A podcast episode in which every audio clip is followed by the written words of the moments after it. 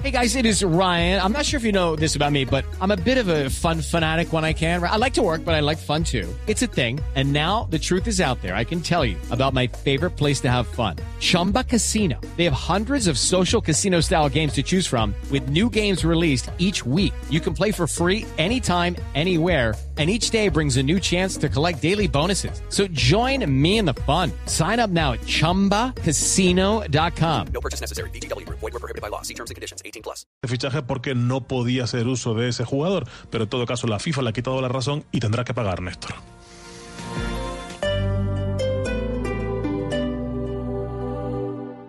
Amor, ¿no estás disfrutando de la playa? No, no dejamos a nadie cuidando la casa. Con Prosegur Alarmas puedes estar tranquilo. Cuidamos tu hogar o negocio con el sistema de alarmas triple seguridad. Instala hoy marcando numeral 743. Recuerda, numeral 743 o ingresa a prosegur.com.co.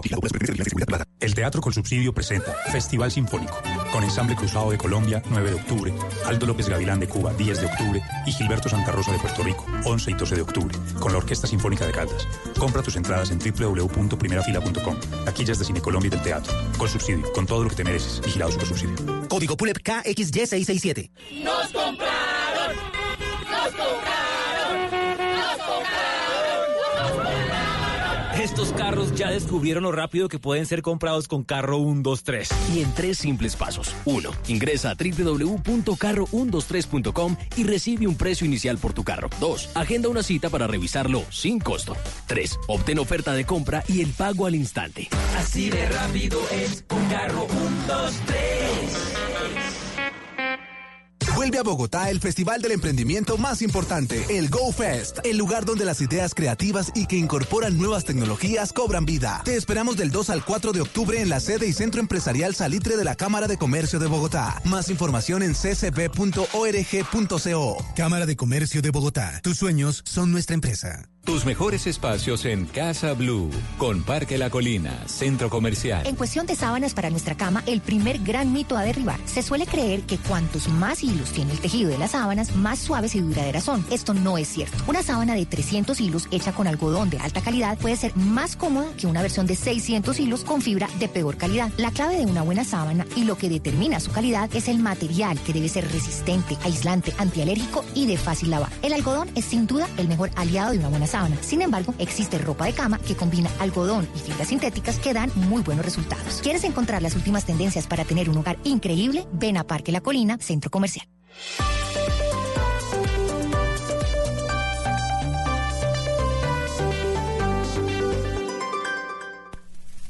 Desde este momento, Colombia está al aire. Mañanas Blue con Camila Zuluaga.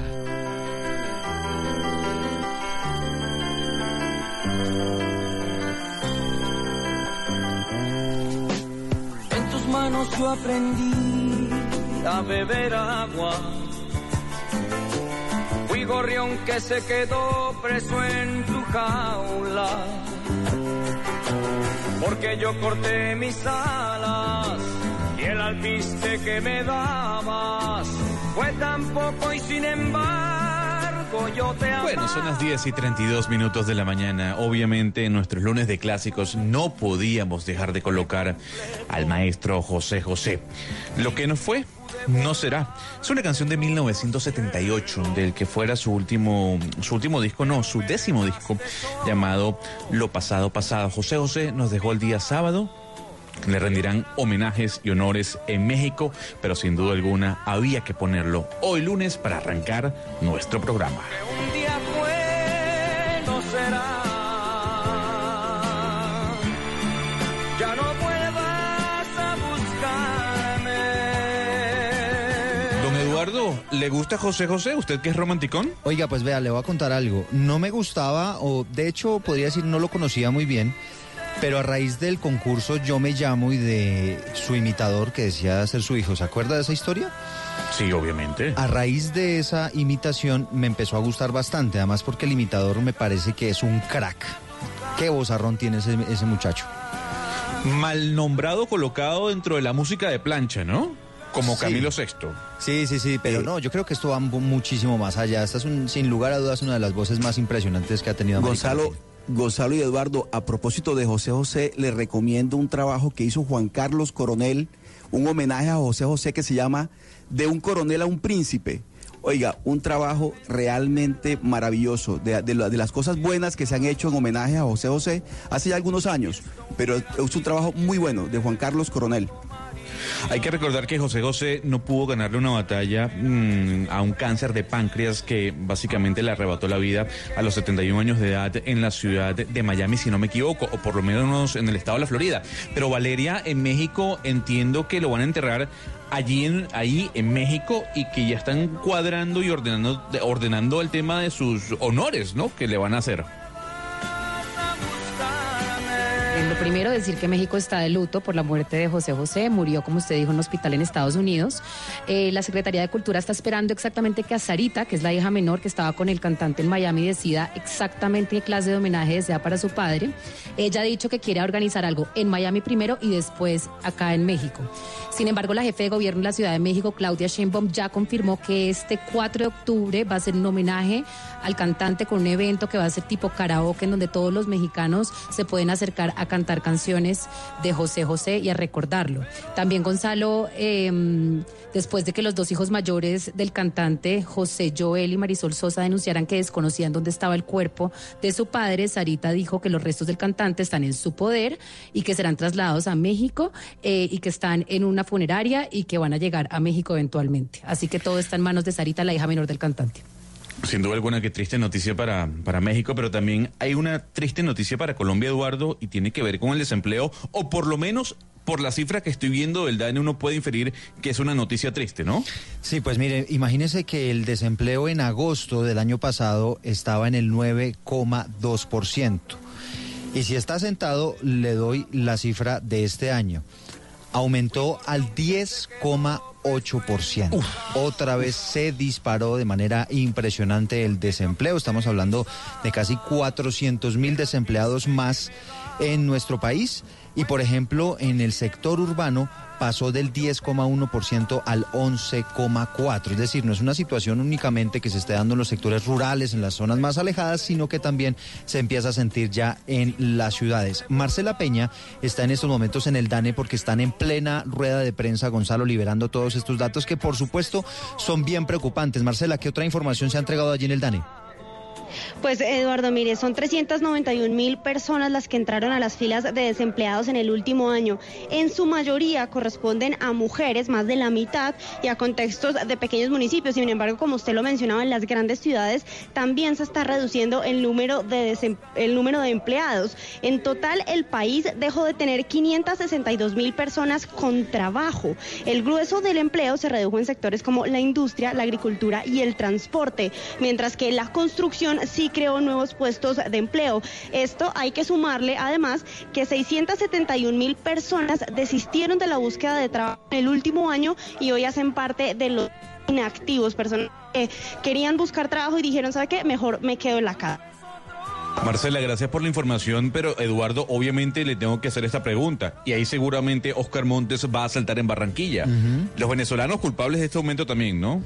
Bueno, pues ese es una, un debate que se ha dado ampliamente aquí, sobre todo a quienes lo hemos dado en estos micrófonos, Gonzalo, en Sí. torno a la incidencia de los venezolanos en, en este tema del desempleo. No hay ninguna duda que efectivamente le está pegando, pero acuérdese que el DANE nos ha dicho que no necesariamente, y no necesariamente los venezolanos le están quitando el trabajo a los colombianos. Eduardo y Gonzalo, pero ¿sabe dónde sí está golpeando? En el, en el empleo informal, en el, no formal, digamos, el, el- empleo no calificado que se conoce como ese empleo que no es de, de- nivel de profesionales y técnicos y demás. Pero realmente, Gonzalo, y no es porque yo venga aquí pues a, montársela, como dice usted, pero efectivamente se siente, se siente el impacto de la migración ve- venezolana en Colombia, se siente. Y le quiero decir algo más. En el caso de- de Barranquilla, Usted no se imagina la cantidad de, de- de migrantes, de, de hermanos venezolanos que usted se encuentra en los, en los semáforos, en las esquinas, en el rebusque, porque no, le, no, no hacen Sí, otra pero- cosa que rebuscarse la vida. Entonces, ese, eso tampoco se puede desconocer. Realmente No, hay un se- problema. Pero ahora, a- Ana Cristina, pero perdóneme, ahora lo que uno no puede decir y no, pre- no puede pretender el gobierno es justificar lo que es un problema estructural con un tema coyuntural. Es decir, efectivamente la migración venezolana se está, está impactando en Colombia, pero aquí hay un problema estructural de fondo de, de- en términos de, de generación de empleo que el gobierno tiene que ver qué está haciendo, porque lo que dice Eduardo es totalmente cierto. La, la tendencia creciente, no se- este gobierno no ha logrado parar la tendencia creciente del desempleo, tanto el, el empleo calificado como este es del sector informal que se mueve en el rebusque, que es donde últimamente más hemos visto nosotros la ocupación Pero, pero por yo creo parte que de los es hermanos importante. venezolanos. Es, es importante dejarle claro a los oyentes que el DANE, que es el que maneja las cifras, ya ha dicho y hace poco volvió a decir que la migración venezolana no afecta al empleo, que de hecho las ciudades que tienen más migración y que recogen a más venezolanos no son las ciudades con más desempleo. Entonces yo creo que este argumento lo tenemos que desechar no, no, por no, no, ahora pero- y pero- más bien pero- enfocarnos en los temas que pegan al desempleo, que ya se han dicho cuáles son, son la falta de productividad del país, los altos costos de la nómina, las rigideces del mercado y la discusión que tenemos que llevar No, a cabo es de si todas estas propuestas es de flexibilización laboral se deberían llevar a cabo o no. Estamos de acuerdo, estamos totalmente de acuerdo, pero no se puede desconocer, Valeria, no se puede desconocer el problema que se, que se presenta eh, eh, con la migración. Claro, pero, pero, pero, claro, es que hay unos problemas gravísimos con la migración y nadie está diciendo que no sea un fenómeno uno de los más graves que está afrontando Colombia en este momento, pero la, la importancia de reconocerlo también radica en saber a qué afecta este fenómeno y qué no. Y si empezamos a decir que afecta el empleo cuando ya las entidades en Colombia han dicho que no afecta el empleo, entonces no, pero, estamos pero, cayendo pero en errores. pregúntele, pregúntele al FENALCO, pregúntele a la ANDI, pregúntele a No, es que la- el, a- el a- a DANE, el ya dijo que no afecta, que no afecta el, El empleo, es que tenemos el- que basarnos. pues el DANE- El DANE lo puede decir. las ciudades que más no pero las ciudades que más personas reciben que más personas tienen eh, eh, eh, Pues venezolanos cuento, no son las ciudades yo- con más Yo he, desempleo entrevistado, yo he entrevistado a los dirigentes gremiales del Atlántico y todos coinciden con que el tema del desempleo comienza Es un a tema de percepción, con- no de cifras. Con, la, con- con la- con la migración. No, No, no, pero no, es que es una realidad más preguntando que a los percepción, es expertos. una realidad. Oscar, mire, no, el tema, claro, los profesionales venezolanos que llegaron a Colombia ya llegaron hace más de un año, dos años tal vez, eso ya se ubicaron, están trabajando en el sector formal. Obviamente esta, esta migración que sigue llegando desde el vecino país está es desplazando a quienes trabajan en sectores informales como Oscar bien lo estaba notando. Es decir, la responsabilidad de la caída del, del- del empleo en Colombia es eh, por cuenta de que la economía está estancada, la industria y el comercio no crecen en el país.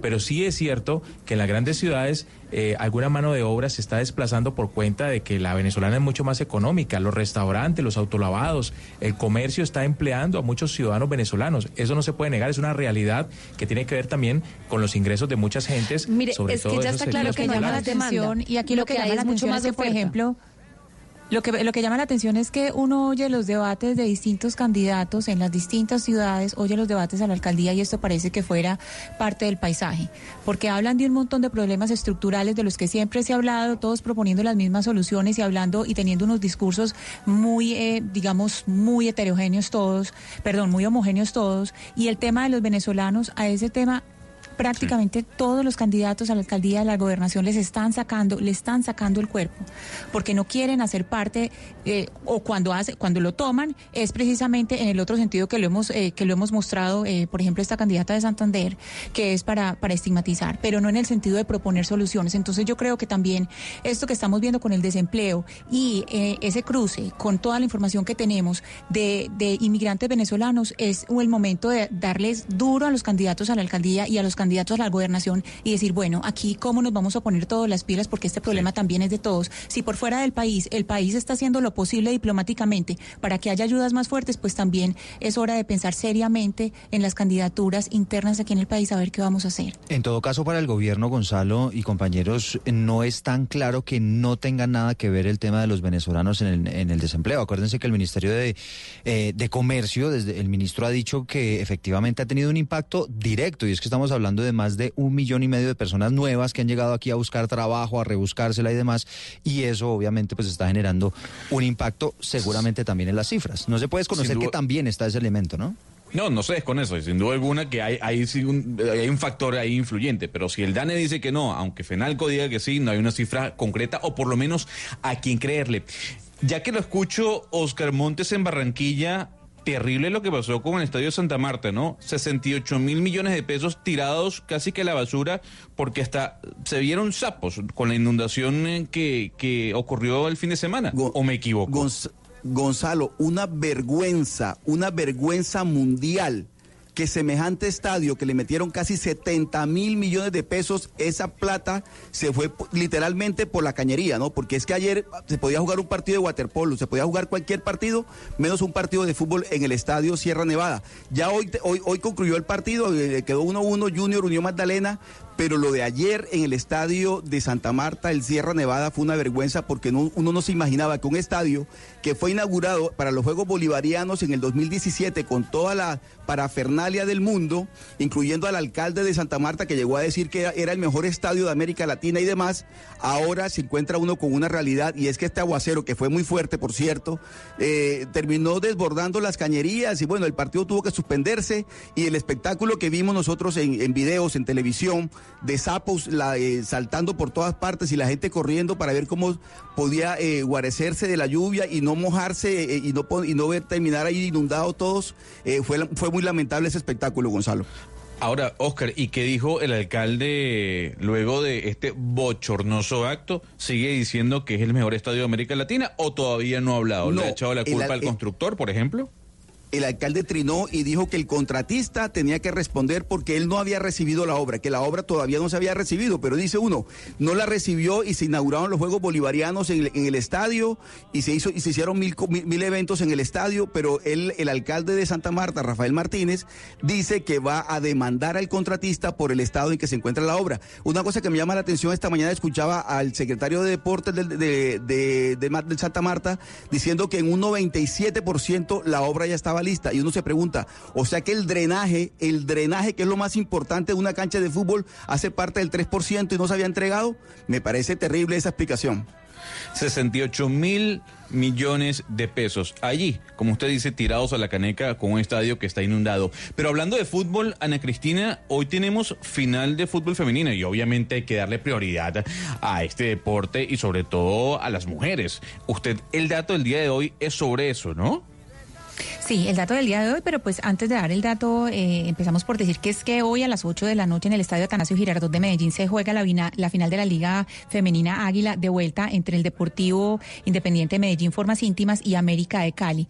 Y déjeme, le voy a dar unas estadísticas completas que precisamente nos hace llegar la Liga Águila Femenina y eh, presentados por Cerveza Águila y Link Digital. Entonces, número de goles por partido. 2.6, números de fuera de lugar por partido 4.9, número de tiros de esquina por partido 6.3, número de remates por partido 23, número de remates al arco 10.1, número de remates desde afuera del área 12.8, número de pases intentados por partido 595, número de pases efectivos por partido 429 y en cuanto a disciplina, Gonzalo, el número de faltas por partido 28.1, número de tarjetas amarillas por partido 2.5 y el dato que me parece más relevante, número de tarjetas rojas por partido cero. Wow, wow. Número de tarjetas rojas por partido, cero. Pero vámonos a Cali, eh, Hugo Mario, porque usted está al lado de Joana, ¿no? Para que básicamente nos cuente lo que va a suceder el, el día de hoy con respecto a, esa- a ese partido de vuelta, ¿no? Porque ya el partido de ida, eh, si no me equivoco, el América derrotó al DIM 2 por 0. Sí, co- co- comienza Giovanna el América Sí. con una ventaja. Ganó Sí. en el Pascual Guerrero 2 por 0. Tiene dos goles de ventaja, es decir, que tendría que ganar Medellín por tres goles de diferencia. Exacto, Hugo Mari. Mire, las anotaciones aquí en Cali con los buenos días para todos fueron de Catalina Usme, un remate de mm, tiro libre, que recordemos ella es una de las mejores jugadoras que tiene Colombia en cuanto a la pelota quieta, y el otro fue un error de Sandra Sepúlveda después de un remate de media, de media distancia de Carolina Pineda y Sandra Sepúlveda, la arquera del Medellín, lo tenía en sus manos y soltó el balón y entonces ahí América de Cali se fue con esa ventaja de dos goles. Pero hay que tener en cuenta que Farlín Caicedo y Linda Caicedo, jugadoras del América, esta niña eh, Linda Caicedo que tiene 14 años, Sí. es la goleadora de la liga, se salió con una contractura muscular, lo mismo que Farlín Caicedo, se recuperaron para este partido. Ah. Entonces eh, tiene el profesor Andrés Usme a toda su nómina. Y también el Deportivo Independiente Medellín tiene también a su nómina en pleno para jugar este partido. El América de Cali en condición de visitante ha marcado ocho goles, ha tenido cuatro triunfos y solo ha recibido un gol en contra. Pero el Deportivo Independiente Medellín También es un muy buen local, creería yo que uno de los mejores de la liga. Cinco partidos, cinco victorias, 13 goles a favor y apenas uno en contra. Bueno, cualquier cosa puede pasar. No sé, Ana Cristina o usted, Joana, si tienen el dato de boletas vendidas, porque lo que habíamos dicho la semana pasada es que se habían puesto a disposición del público las 40 mil entradas al Atanasio Girardot. Ya en este momento van más de 20 mil boletas vendidas. Ah, pero, o, sea, O sea, muy buena, es- es- muy buena taquilla va a asistencia tener. histórica, entonces. Exactamente. Seguramente. Sí, Porque acá Joana y en- Hugo en Mario. Cali- Sí, pero déjeme darle las, eh, los precios de las boletas para las, las personas que todavía se quieran acercar, sé que se acerquen hoy a comprar las boletas. Las localidades en sur y norte que son eh, las más económicas están a, a 5 mil pesos y la más costosa es a 35 mil. Es decir, son precios eh, que están eh, a la mano para pues para muchas personas. Entonces, pues hoy hoy pueden ir a comprar sus boletas perfectamente, pero hasta hasta ahora eh, la cifra de, de taquilla pues es muy buena. Joana, yo le Aquí pregunto a usted como especialista. sí. ¿Quién gana hoy? O sea, ¿quién es campeón eh, o campeón en este caso de la Liga Águila Femenina? O sea, eh, obviamente Uy, yo va a decir, que- bueno, el América, pero el, Di- pero el DIM también puede ganar, ¿no? No, no, no, no, no, porque en este caso yo soy objetiva y le puedo decir que es un partido muy disputado. Yo creo que no hay, no hay un equipo que uno diga va a ganar el América o va a ganar el Deportivo Independiente de Medellín. El América sí tiene dos goles a favor, pero es que mire lo que les estoy mostrando. Las estadísticas no juegan, pero sí muestran un camino de lo que puede hacer el Medellín. Y es que prácticamente en todos sus partidos ha goleado en condición de local. Y aparte de eso, el Medellín tiene una base de la selección Colombia, mientras que en, el América de Cali son niñas, imagínense, esta niña Linda Caicedo, 14 añitos, las otras 16. La arquera tiene 16 años, la arquera del América de Cali. Incluso Linda Caicedo no puede estar en Copa Libertadores porque la edad no lo permite por Conmebol. Pero yo creo que es una final de pronóstico reservado. Tiene más experiencia el Medellín. Sí, tiene más en su experiencia en nómina. Medellín. Bueno, esperemos, Gonzalo, a ver qué pasa. Eh, yo creo que se puede romper la, la marca de asistencia a un partido de, de fútbol femenino que la tiene Santa Fe. con más de 33 mil personas en la final de hace dos años donde quedaron justamente campeonas el equipo cardenal. Ojalá se llene Gonzalo a el esa noche. A ver, ¿cuántas entradas son regaladas?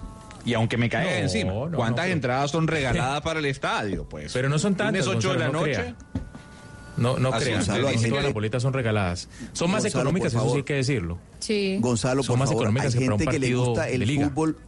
Hay gente que le gusta el fútbol femenino, Gonzalo, mire. Además, mire las estadísticas que dio Ana Cristina. Menos expulsiones, menos tarjetas amarillas, más juego limpio. Y además el espectáculo es muy bueno. Entonces, Gonzalo, no vaya a decir usted ahora que todas las boletas van a ser regaladas, por favor. Lo No, otro que Gonzalo, y también hay, hay algo ¿Cuántas son importante para decir, no, No, no, también no, hay pero- algo importante para decir eh, con respecto a esta noche y es sobre el resultado, que claro, el DIM está obligado eh, a ganar, las poderosas están obligadas a ganar, pero ellas también han sido buenas revirtiendo eh, resultados, ya lo hicieron antes con el Huila, entonces tampoco pues hay que decir que la suerte está echada y hablando de jugadoras buenas, pues el Medellín tiene a Manuela Vargas, que muchos consideran a Manuela como una de las grandes promesas del fútbol femenino en este momento y además pues eh, ella ya fue campeona porque ella, ella fue campeona panamericana en Lima. Señor, Ana Cristina, hagamos una polla. ¿Cómo pone usted el marcador para esta noche? yo digo que esta noche, uy, vayan haciendo ustedes que yo la voy, no, la voy a hacer con el corazón, de una vez la hago con el corazón, aunque yo soy hincha del verde, pero cuando está el DIM arriba, pues soy del DIM. Eh, yo digo que hoy queda 4-1. 4-1. Wow, Bueno, 4-1. Ah, está bien. Yo digo A que ver, gana Joana, el Medellín 2-0 y van a penales. A ver, Joana, yo no quiero despedirla sin preguntarle qué hay que mejorar o qué nos queda de elecciones de, de esta, de, esta, de esta primera liga como tal, ¿no? Entre comillas. Eh, o hay, que, hay que hacer algo, qué mejoras hay que hacer, porque bueno, después de todo el debate que se dio en cuanto al fútbol femenino en Colombia y que se realizó esta liga y que está generando tal magnitud de, de atención, ¿qué cosas hay que mejorar que usted haya visto, por ejemplo?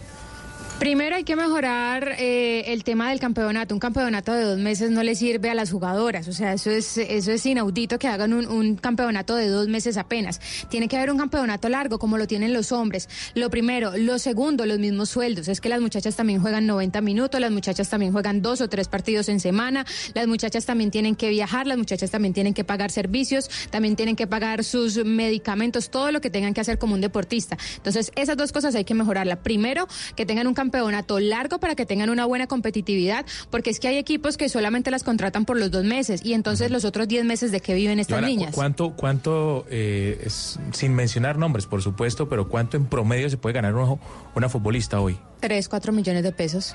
Y un jugador y un jugador se gana mensualmente 20, 30 millones de pesos. Bueno, digamos que un jugador, eh, digamos que estándar en un equipo normal de, Joana. de Colombia que no sea de... 10 millones de pesos mínimo se gana un jugador Yo- Joana. normalito. Le Señor. que hay futbolistas, hay futbolistas en Colombia que se ganan 180 millones de pesos, Sí. 150 Sí. millones de Y creo pesos. que más, Los. Y, y futbolistas. por no nombrarlos, uno no, pues no, no dice el nombre, pero nosotros, pues que estamos metidos en el ámbito del deporte, conocemos ese tipo de contratos que tienen estos jugadores. Aparte de los premios que reciben si ganan partidos, si ganan un clásico, si Así marcan es. goles. y- Entonces, imagínese, o sea, un promedio de, de 200 millones de pesos mensuales. Y con 200 millones de pesos mensuales, ¿a cuántos equipos de la Liga Femenina les puede pagar usted en el mes? Tal cual. O sea, Joana, ¿usted es de la que piensas que Rapinoe tiene que ganar lo mismo que Lionel Messi? Sí. No puede ser. ¿De verdad? ¿Por qué no? ¿Por qué ¿Pero no? ¿Por qué no? Porque, porque pero tiene que ser no tiene los méritos. Ah, po- por- No, pero pues, está diciendo que sí. Está diciendo que Como sí. O sea, lamentablemente como- Rapinoe no tiene los méritos que, que tiene Lionel Messi en números, por ejemplo. O sea, puede No, ser claro, muy buena, pero pero... como, como todos los ámbitos de la vida, eh, Gonzalo, pues hay estrellas que ganan mucho más que, los demás, que, que los que los las personas que, que hacen el promedio en su profesión, en su oficio. Pero pero sí tienen que ser mejor pagas las chicas del, del fútbol. Total, es que juegan lo mismo, es que entrenan lo mismo. Incluso, Gonzalo, los horarios de 10 de la mañana, 11 de la mañana jugando en Bucaramanga, jugando en la ciudad de Cali, y a los muchachos les ponen un partido a las 2 de la tarde y reviran. Y estas niñas jugando a las 11 de la mañana con 34 y 35 grados de, de temperatura y ellas no dicen nada. Entonces, sea, a mí me parece que tiene que haber Nadie en sugiere ese que les paguen 200 millones de pesos No, mensuales. no, no, pero Ojalá que se suban los pudiera, pero- sueldos. Pero, sí por lo menos que, que les den un trato más digno en cuanto a salarios. Bueno, Joana Quintero dice que el partido estar difícil. eh, Ana Cristina de Medellín dice que el DIM gana 4-1. Se sacó su polla y dijo que el DIM ganaba 4-1 y se quedó coronada campeona de la Liga mm, de Fútbol Femenina, la Liga Águila. Son las 10.55. Hoy es lunes de clásicos y aquí le voy a traer a la mesa de trabajo otro clásico, en este caso de Pet Shop Boys. Eh, De José José nos vamos a Pet Shop Boys.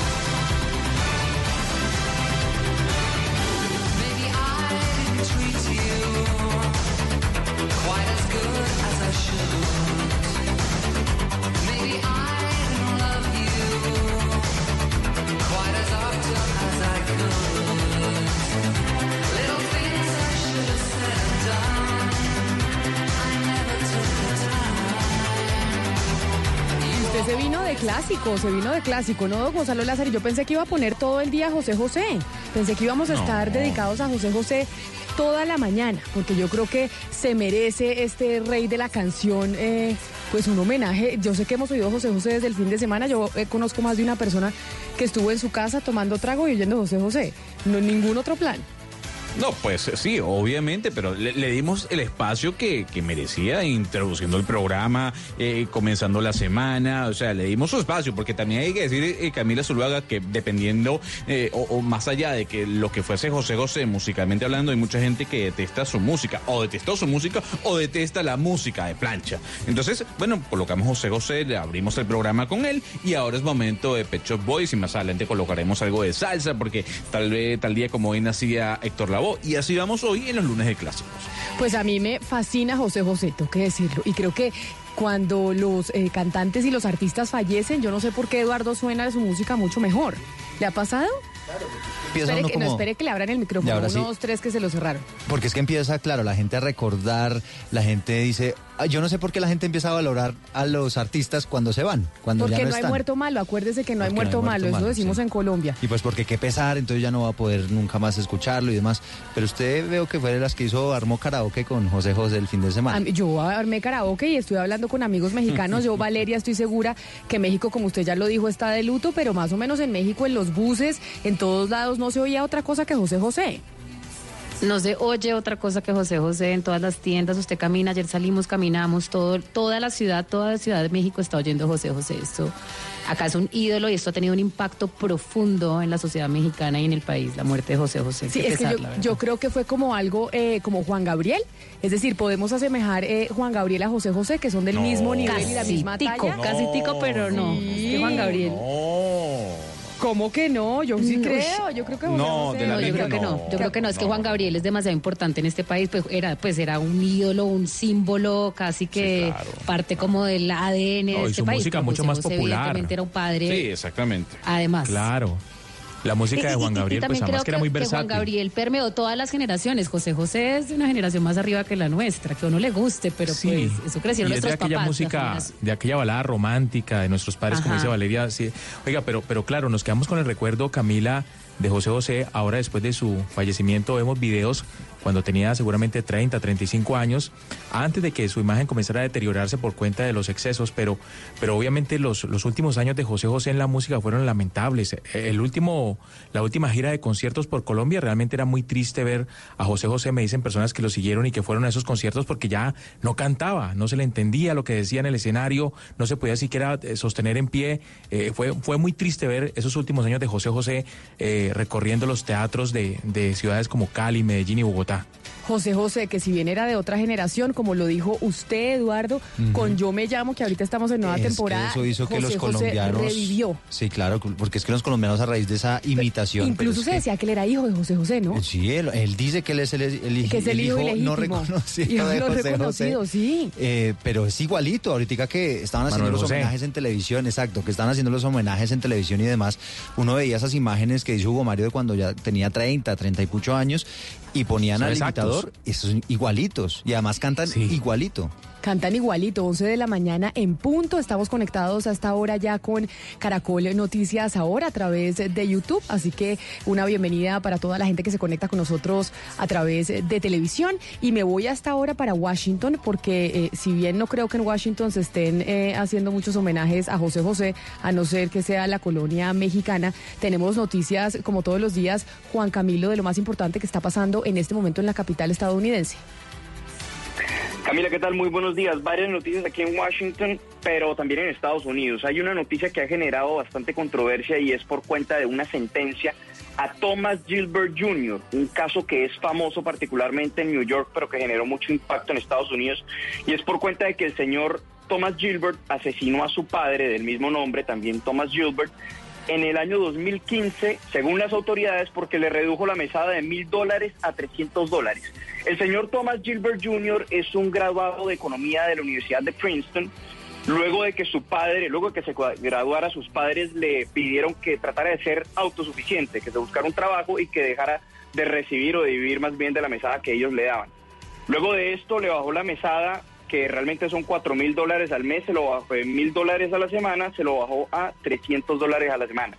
El señor Thomas Gilbert tomó un vehículo, manejó hasta Ohio, compró una pistola, según las autoridades que había visto en Facebook, se dirigió a casa de su padre, le dijo a su madre que los dejara solo porque tenía que discutir cuestiones de negocios y cuando su madre volvió a la habitación encontró a Thomas Gilbert padre tirado en el piso con un disparo en la cabeza y Thomas Gilbert Jr. había escapado. Las autoridades finalmente lo, lo pudieron detener y eh, hace pocas horas se dictó ya la sentencia formal por parte de una juez en Manhattan 30 años. Realmente es una cadena perpetua, pero con posibilidad de libertad condicional luego de que se cumplan los 30 años. Lo que han dicho, lo que han alegado la defensa de Thomas Gilbert Jr. es que el joven sufre de un problema mental. Sufre de esquizofrenia y sufre de una enfermedad mental que realmente no era consciente de lo que hacía al momento de asesinar a su padre. E incluso la madre, la esposa de- de- del difunto, del señor Thomas Gilbert asesinado, dijo que se guardara algún tipo de consideración para con su hijo porque efectivamente no, no sabía cuál era la magnitud de sus actos. El joven finalmente entonces sentenciado a una vida en prisión con posibilidad de libertad condicional luego de 30 años en esta insólita historia. Eso sobre el, eh, sobre el graduado de, de- Princeton que asesinó a sangre fría a su papá, pero yo lo escuché decir algo, eh, Juan Camilo, sobre John Bolton y su reaparición, sobre las negociaciones en donde habló incluso de las negociaciones con Corea del Norte y sus discrepancias en múltiples oportunidades con el presidente Donald Trump. Tal cual, Camila. Hasta ahora el exsecretario de Seguridad Nacional, asesor de Seguridad Nacional, John Bolton, digamos que ha tenido dos apariciones a nivel público. Una que no tuvo tanto eco, que fue ante un tanque de pensamiento llamado Gatestone, un tanque de pensamiento conservador, y esta última, que sí tuvo mayor impacto a nivel de opinión pública, que fue ante otro tanque de pensamiento llamado el Centro Internacional de Estudios Estratégicos. Ahí dictó una conferencia y básicamente dijo, bueno, se presentó diciendo que me imagino que el régimen de Corea del Norte debe estar feliz de que ahora está haciendo este tipo de declaraciones como ciudadano privado y no como funcionario público. Acto seguido cuestionó las declaraciones del presidente Donald Trump cuando él asegura que Corea del Norte quiere hacer un acuerdo para retirar o para, digamos, apartarse de su arsenal nuclear. Él dice que no hay ningún tipo de decisión o de interés de carácter estratégico por parte del régimen de Kim Jong-un de renunciar a su arsenal nuclear y que las pruebas nucleares que ha cometido o que ha adelantado, contrario a lo que ha dicho el presidente Donald Trump, sí constituyen violaciones de resoluciones del Consejo de Seguridad de Naciones Unidas y que esto a su vez constituye Entonces, una... Merlano, básicamente lo que está pasando con John Bolton es que como Donald Trump lo sacó, entonces está empezando a, eh, empezando a ventilar todo lo que pasó cuando él estaba en el, eh, en el gabinete del presidente de los Estados Unidos. O sea, más o menos quedaron mal y él está saliendo a decir lo divino y lo humano. Claro, Camila, y digamos que en esta aparición pública fue un poco más suave que lo que se filtró hace unas cuantas semanas en su aparición ante ante ante el tanque de pensamiento Gatestone. Eso fue una- un almuerzo en un restaurante de Manhattan donde sí prácticamente se fue la enriste diciendo que primero no estaba de acuerdo con que se llevara a los talibanes a Camp David, mucho menos antes de la celebración del 11 de septiembre, porque eso constituía una afrenta en contra de las víctimas y en contra de Estados Unidos. También había criticado la posición, o más bien había dicho que la solución para Venezuela con respecto al régimen de Nicolás Maduro era que retirar la influencia cubana en Venezuela, que una vez los cubanos salieran de Venezuela, Maduro saldría a los pocos días. Y otros temas, entre esos Corea del Norte, que retoma ahora hace pocas horas durante esta conferencia en el Centro de Estudios Estratégicos Internacionales. Pero es que Camila, justamente lo que estamos viendo acá es la tesis que teníamos justamente en este programa, que lo que pasa es que Bolton siempre, él y su carácter siempre ha sido fiel de que la solución a todos los problemas están basadas en el uso de la fuerza y que eso a Donald Trump al final no le funcionaba porque lo estaba empujando demasiado hacia esa amenaza. Aquí acordarse que Bolton pues era el primer aliado estratégico de Guaidó porque gracias a Bolton eh, por lo menos eh, había como una amenaza al uso de la fuerza real. Ahora que Bolton no está pues ya se sabe que a Trump eso no le conviene. Y a propósito del uso de la fuerza y de, estos debates, ¿usted iba a decir algo más, Juan Camilo? No, simplemente un, un- poco, un poco a propósito de lo que dice Valeria también, Bolton también en esta, en esta declaración ante el Centro de Estudios Estratégicos manifestó que este tipo de pruebas de carácter nuclear por parte de Corea del Norte ponen sobre la mesa la posibilidad de responder con lo que dice Valeria, una acción militar. Juan Camilo, muchas gracias. Y hablando del uso de la fuerza, voy a hacer una pausa, pero es que el fin de semana se habló muchísimo de lo que pasó con los estudiantes, de las manifestaciones, simplemente hicimos balances de los daños, eh, de los encapuchados, pero se olvidó un poco qué era lo que estaban pidiendo los estudiantes, ¿o no, Eduardo? Sí, el desmonte del ESMAD, ¿no? En un principio. Es decir, en medio de todo este, este altercado que hubo, se olvidó realmente, pues, por qué estaban manifestándose los estudiantes, por qué era esta Todo origen- protesta social. Exacto, todo el origen eh, fue eh, la situación de corrupción en la Universidad Distrital. A raíz de eso hubo unas manifestaciones que coincidieron además con ese paro de transportes que hubo la semana pasada.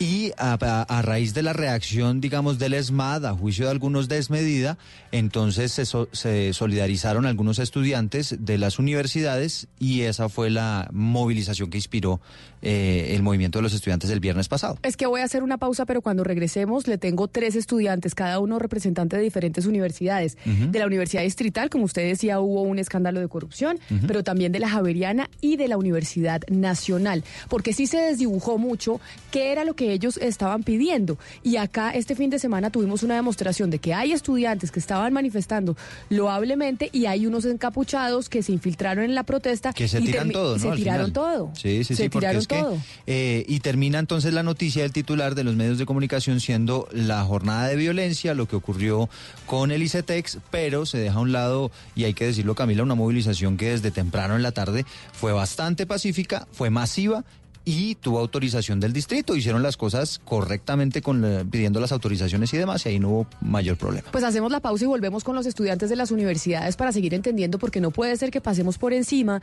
de cuál era la solicitud que tenían ellos. No se puede opacar simplemente por unos pocos desadaptados que volvieron nada a la ciudad, porque hay que reconocerlo, pues olvidarse que era cuál era la verdadera intención y la intención inicial de los estudiantes. Colombia está al aire.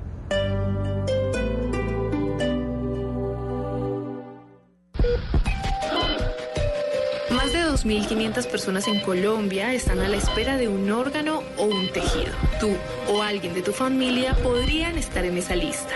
En Colombia todos somos potenciales donantes. Déjalo conversado con tu familia.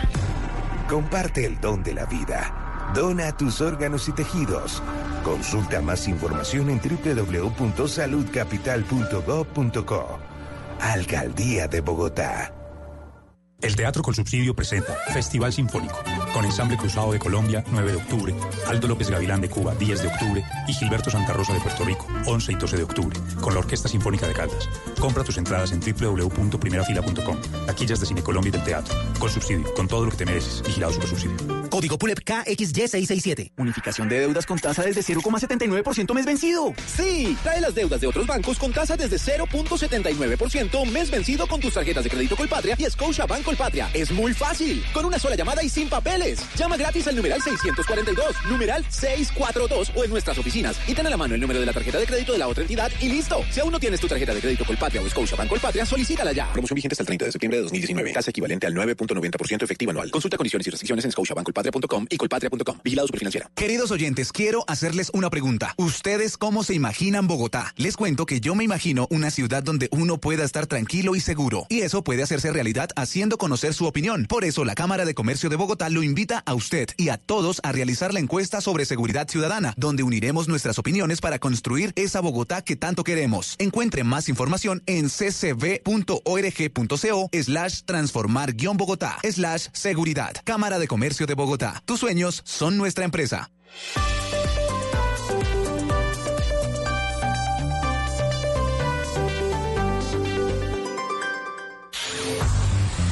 De la interpretación de los hechos en diferentes tonos. Mañanas Blue. Mañanas Blue. Colombia está al aire.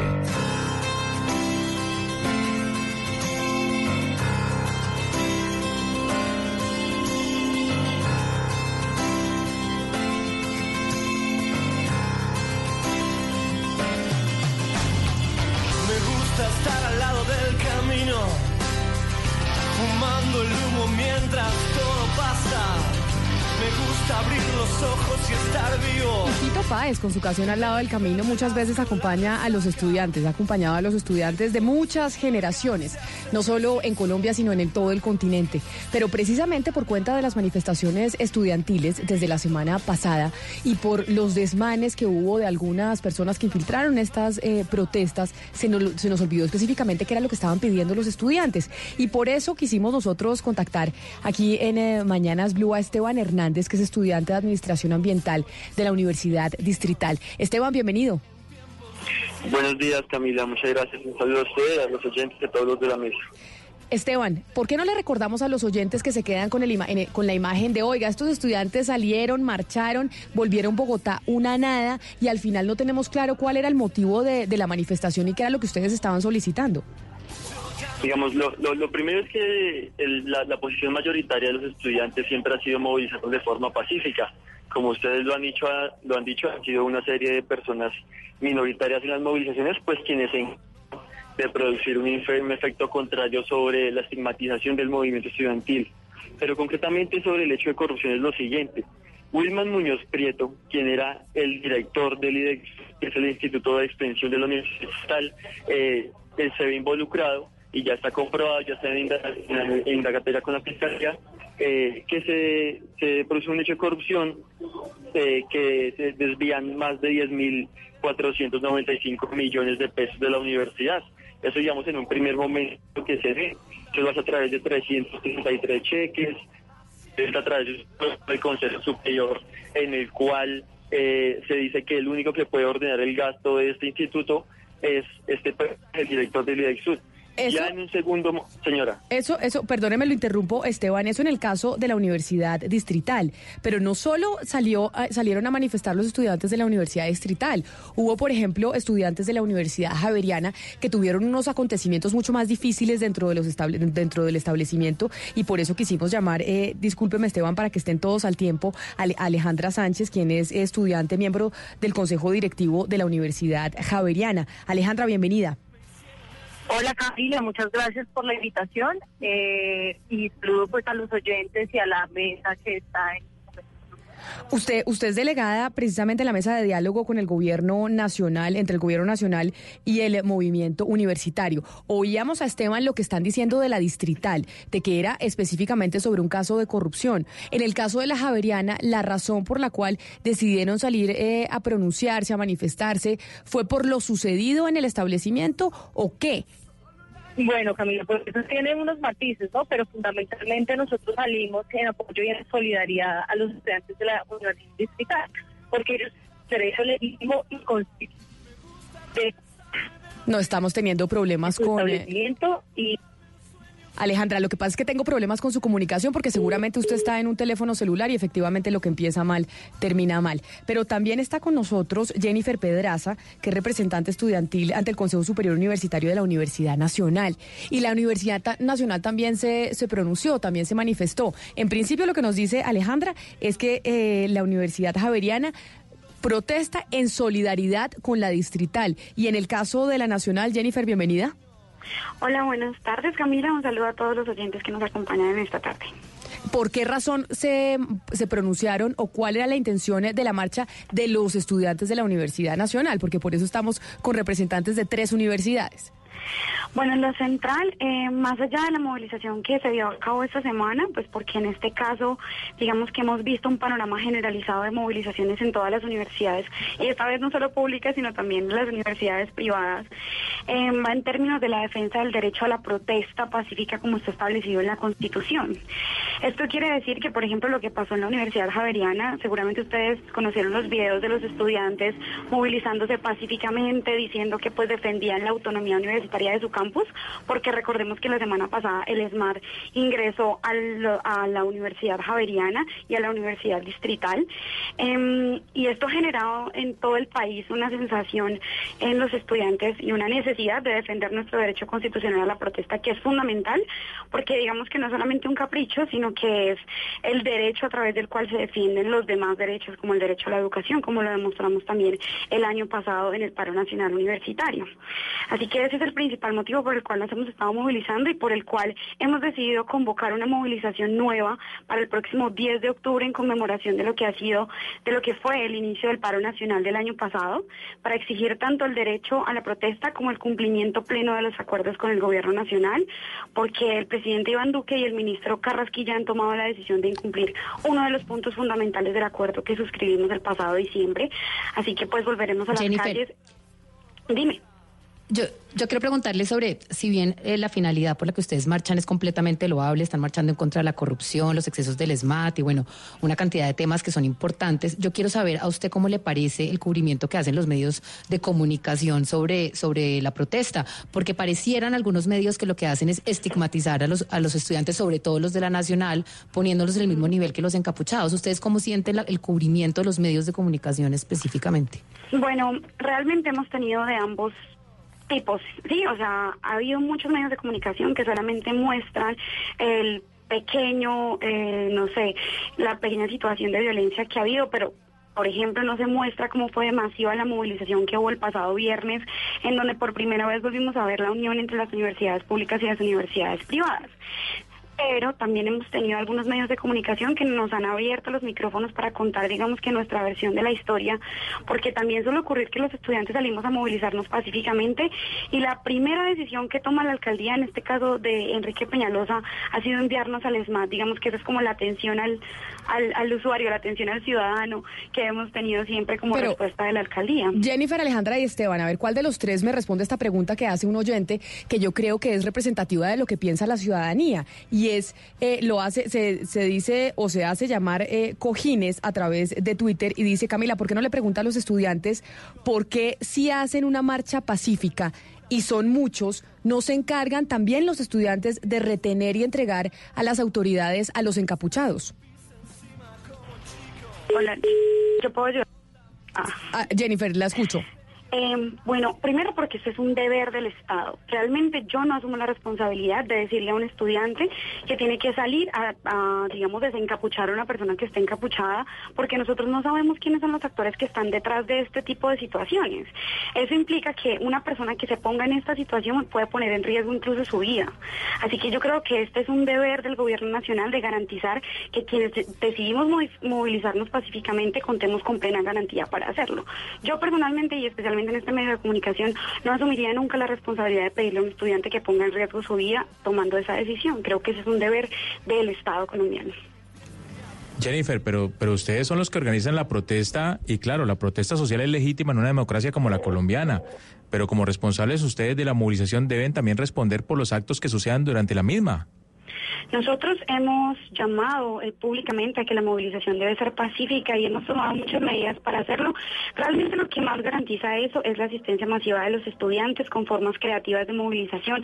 Por ejemplo, el año pasado hacíamos, no sé si de pronto vieron los videos, pero hacíamos coreografías en medio de la marcha, teníamos un montón de barquitos, un gusano gigante con el déficit presupuestal de todas las universidades públicas y yo creo que esa es la mejor manera de mostrar que la movilización realmente debe ser pacífica y también públicamente lo digo, Sí. nosotros quienes mayoritariamente hemos convocado estas movilizaciones, hemos llamado a que deben ser pacíficas y yo personalmente he rechazado todo tipo de violencia dentro de las movilizaciones, provenga de donde provenga y especialmente la del SMAT. Le, pregunto, le pregunto a Esteban de la Universidad Distrital, Esteban Hernández. Eh, Esteban, eh, a propósito de lo que decía Jennifer, ¿estos encapuchados son estudiantes, son vándalos, son infiltrados de la, de la, de la- del mismo SMAT? Ustedes, quienes que, que- los conocen, que saben quiénes son, pues nos podrían decir quiénes son los encapuchados que se encargan de, de sabotear, digamos, la manifestación de los estudiantes?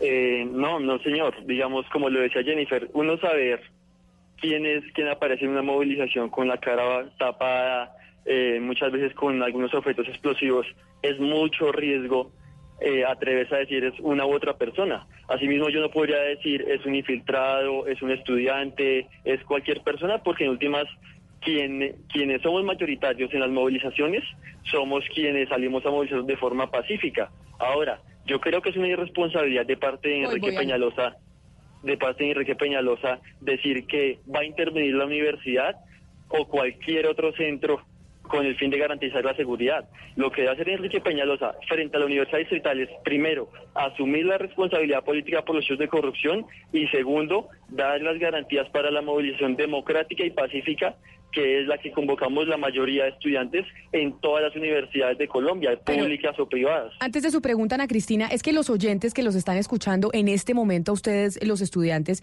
pues evidentemente tienen muchas preguntas. Y por ejemplo, frente a lo de los encapuchados, ¿por qué no los denuncian? Y ustedes dicen, esa no es una responsabilidad de nosotros. Dice Edwin Llanos Franco, que pregunta es, si los estudiantes, si ustedes no eh, son los responsables, si ustedes no van a tirar al agua, esa es la, el término que utiliza a los encapuchados, entonces, ¿por qué se molestan de que entre el SMAT?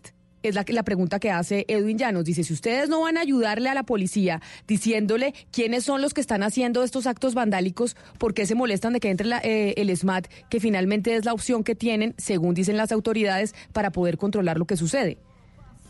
Las, Camila, las yo- universidades... A ver, Jennifer. Porque eh, creo que era Alejandra la que Ah, perdóneme. Alejandra. Alejandra, entonces la escucha usted. Camila, yo creo que si, si el SMAT quienes, y la fuerza pública, quienes son los encargados de identificar eh, a estos personajes, no lo logran, pues muchísimo más imposible, eh, sí, y más difícil le queda a nos, le- nos queda a nosotros los estudiantes. ¿sí? Eh, y realmente nosotros no es que nos tiremos al agua, es que nosotros no sabemos quiénes son. Y muchísimo menos eh, vamos a poner en riesgo, como lo decía Jennifer, la vida de algún estudiante eh, en pro de que, de, que, de que haga algún tipo de declaración. ¿sí? Entonces, eh, yo creo que es una, es una responsabilidad que le atañe exclusivamente a las, a las a las autoridades competentes, a la fuerza pública, a la policía, a la fiscalía, a quienes tengan que hacer las investigaciones pertinentes, ¿sí? Eh, porque pues ese también es su deber eh, y nuestro deber es defender la educación pública, defender la educación como derecho y no como negocio y creo que eso lo hacemos el 99.9% de los estudiantes. Jennifer, ¿usted quiere a- agredi- eh, agregar algo precisamente a esta crítica que hacen los Sí, oyentes? Quisiera agregar algo porque eh, hubo un video muy muy viralizado en, la- en las movilizaciones del paro del 2018, que fue cuando estaba la movilización de los estudiantes en la calle 100.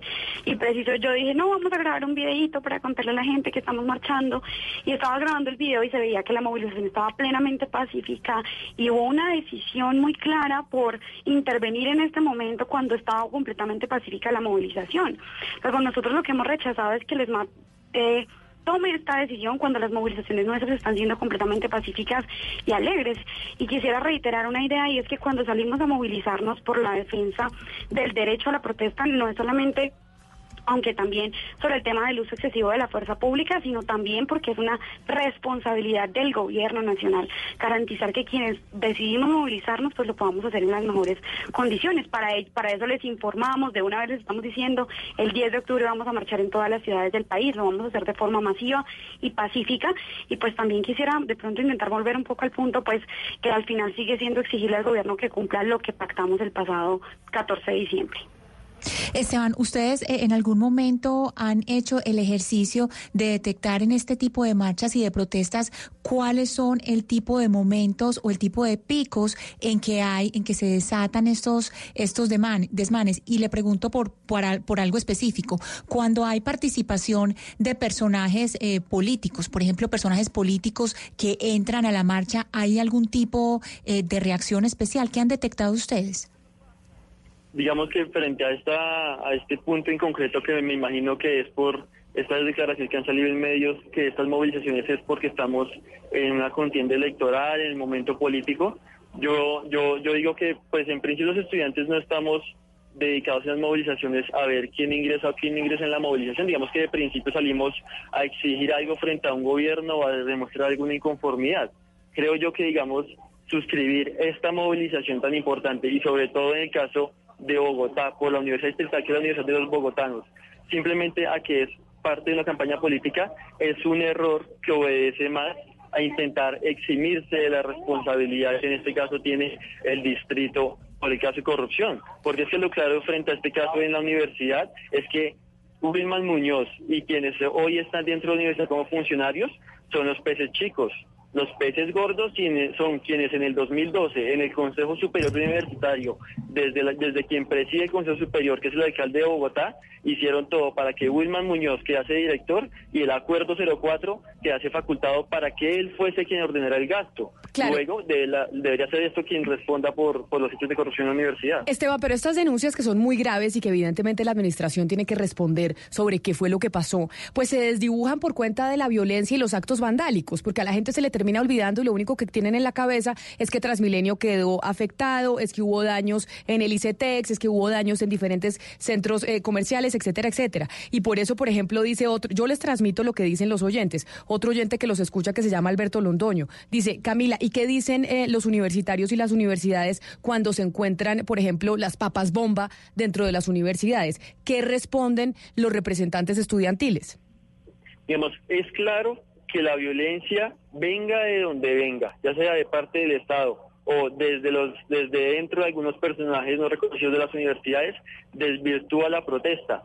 Pero lo cierto es que esta no es la posición mayoritaria entre las universidades. Digamos, en el paro del 2018, junto con mis compañeros, nosotros después de cada movilización nos subíamos a los Transmilenios a explicar qué estábamos exigiendo. Por éramos conscientes que la protesta de los estudiantes, si quería triunfar, debía recoger al grueso de la ciudadanía bogotana y colombiana.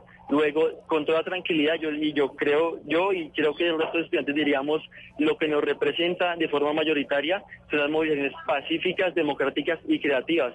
La violencia nunca ha conseguido nada, no representa a los estudiantes y todo lo hace peor. Jennifer, pero mire, ¿qué responderle, por ejemplo, a Isabela, que también les los está escuchando y les escribe y dice, los estudiantes quieren pan y pedazo del brazo, esconden a los vándalos a través de la autonomía universitaria, pero sí exigen derechos y no aceptan responsabilidades? No, pues nosotros les diríamos, eh, por supuesto, Isabela, que nosotros y también francamente lo decimos, hemos rechazado ese tipo de situaciones em, en las movilizaciones y hemos tenido, por ejemplo, mecanismos. En la Nacional una vez dijimos, bueno, vamos a sacar eh, prendas blancas para mostrar que esta es una movilización masiva y pacífica que hemos decidido convocar desde el principio con ese espíritu. Pero hay una cosa en la que sí también le diría a Isabela que el derecho por el cual nosotros estamos marchando, no solamente nuestro derecho, sino seguramente también el de sus hijos, que es el derecho al de la educación superior fundamental. O sea, al final si estamos acá y, y les comento como un poco para volver al tema, ya que estamos en la idea de no quedarnos solamente en el tema de los desmanes, sino también hablar de por qué marchamos los estudiantes, pues empezamos todo esto porque la ASA, por ejemplo, se está cayendo, la Academia Superior de Artes de Bogotá, que es de la Universidad Distrital, aún seguimos sin la construcción del edificio de la Facultad de Artes, se siguen cayendo los techos en las universidades públicas y el acuerdo que firmamos, que si algo dijo el presidente Iván Duque es que iba a cumplir y que por eso era que no firmó más y que por eso es que era diferente del gobierno anterior, pues hoy está cayendo en la misma situación que es incumplir una parte fundamental de los acuerdos. Así que pues eh, de forma pacífica, por supuesto, pero pues no dejaremos de exigir nuestros derechos porque al final no son, no son para nosotros que ya estamos aquí estudiando, sino para los colombianos que vienen.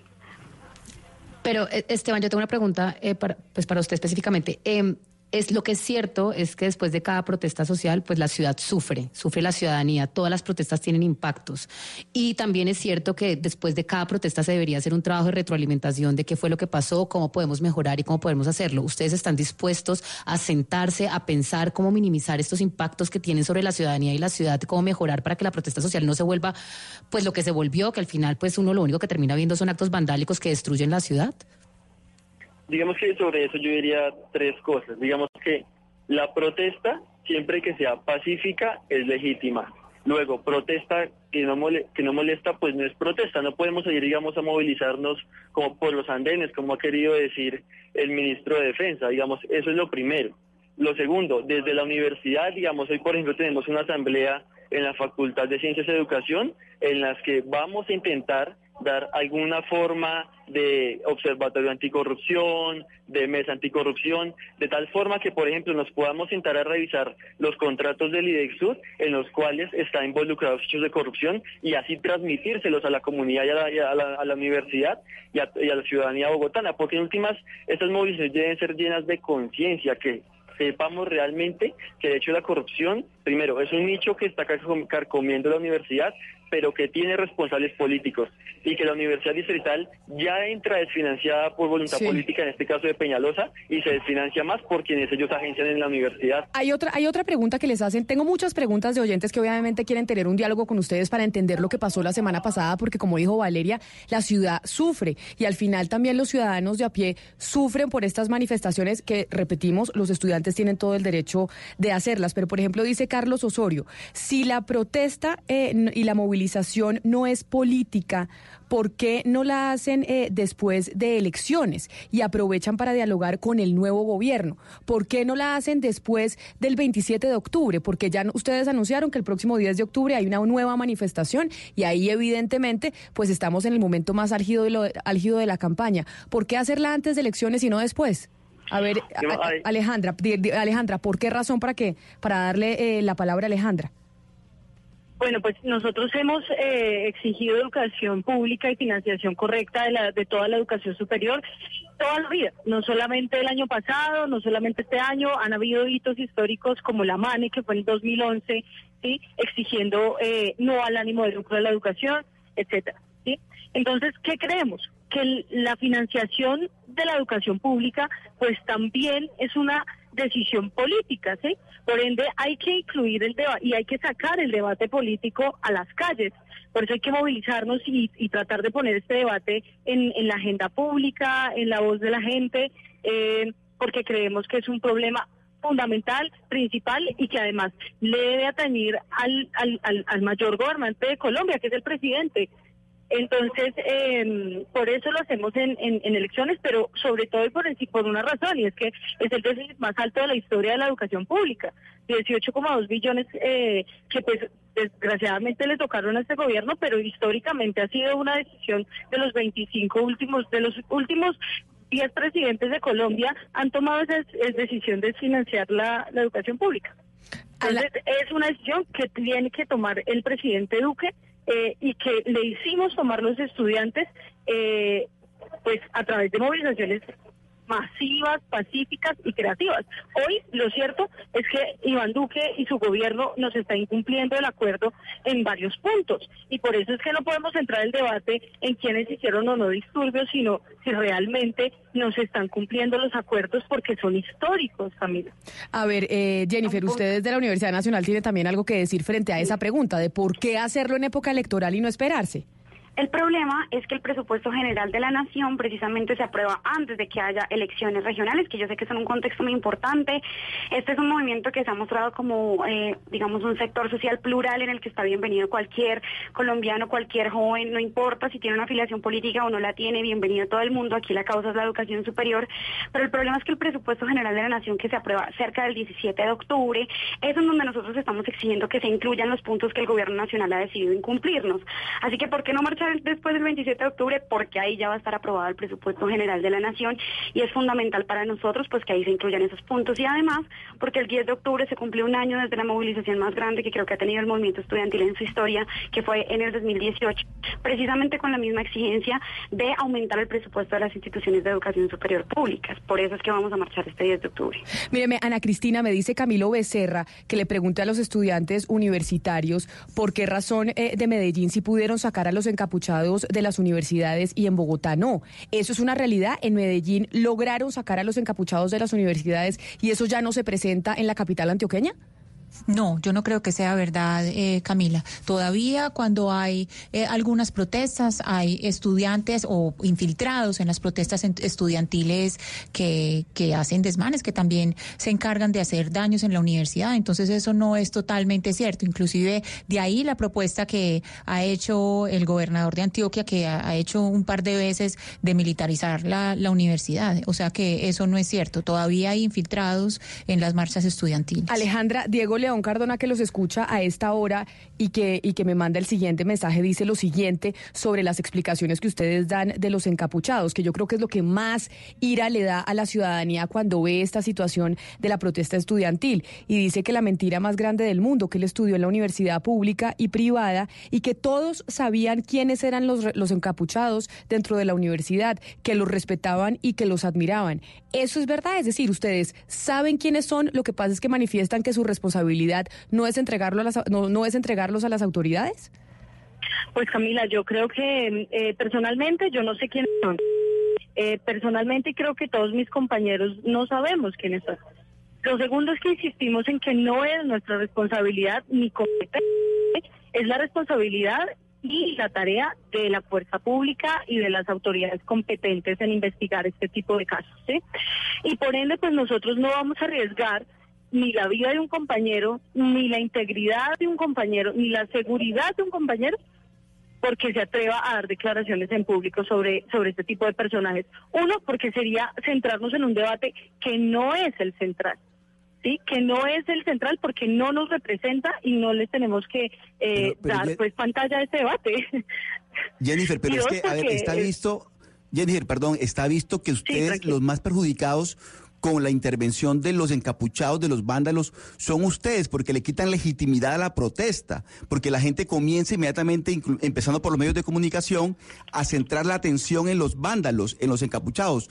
¿Por qué no se hace el ejercicio desde el interior de los directivos de los estudiantes para sacar a los encapuchados de la protesta?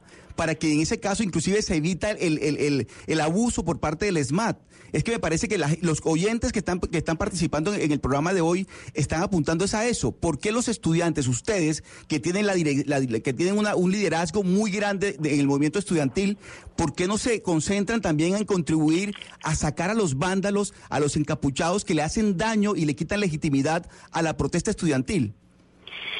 Para serles muy franca, es porque primero eso nos pone en riesgo a los estudiantes, nos pone en riesgo Y segundo, porque esa es una responsabilidad del gobierno nacional. ¿Cómo es posible que el ministro en medios de comunicación hable de que hay infiltrados en las movilizaciones y no asuma su labor de garantizar ese derecho a las personas que sí queremos marchar pacíficamente? Es como que el ministro que tiene esa labor saliera a decir que sabe que eso está pasando y que además nos encargara a nosotros de hacer su labor de garantizar el derecho a la protesta. Es que cuando decimos que es un derecho a la protesta, lo estamos poniendo a nivel de la salud y a nivel de la educación, que son responsabilidades que caen principalmente y esencialmente en los hombros del Estado colombiano.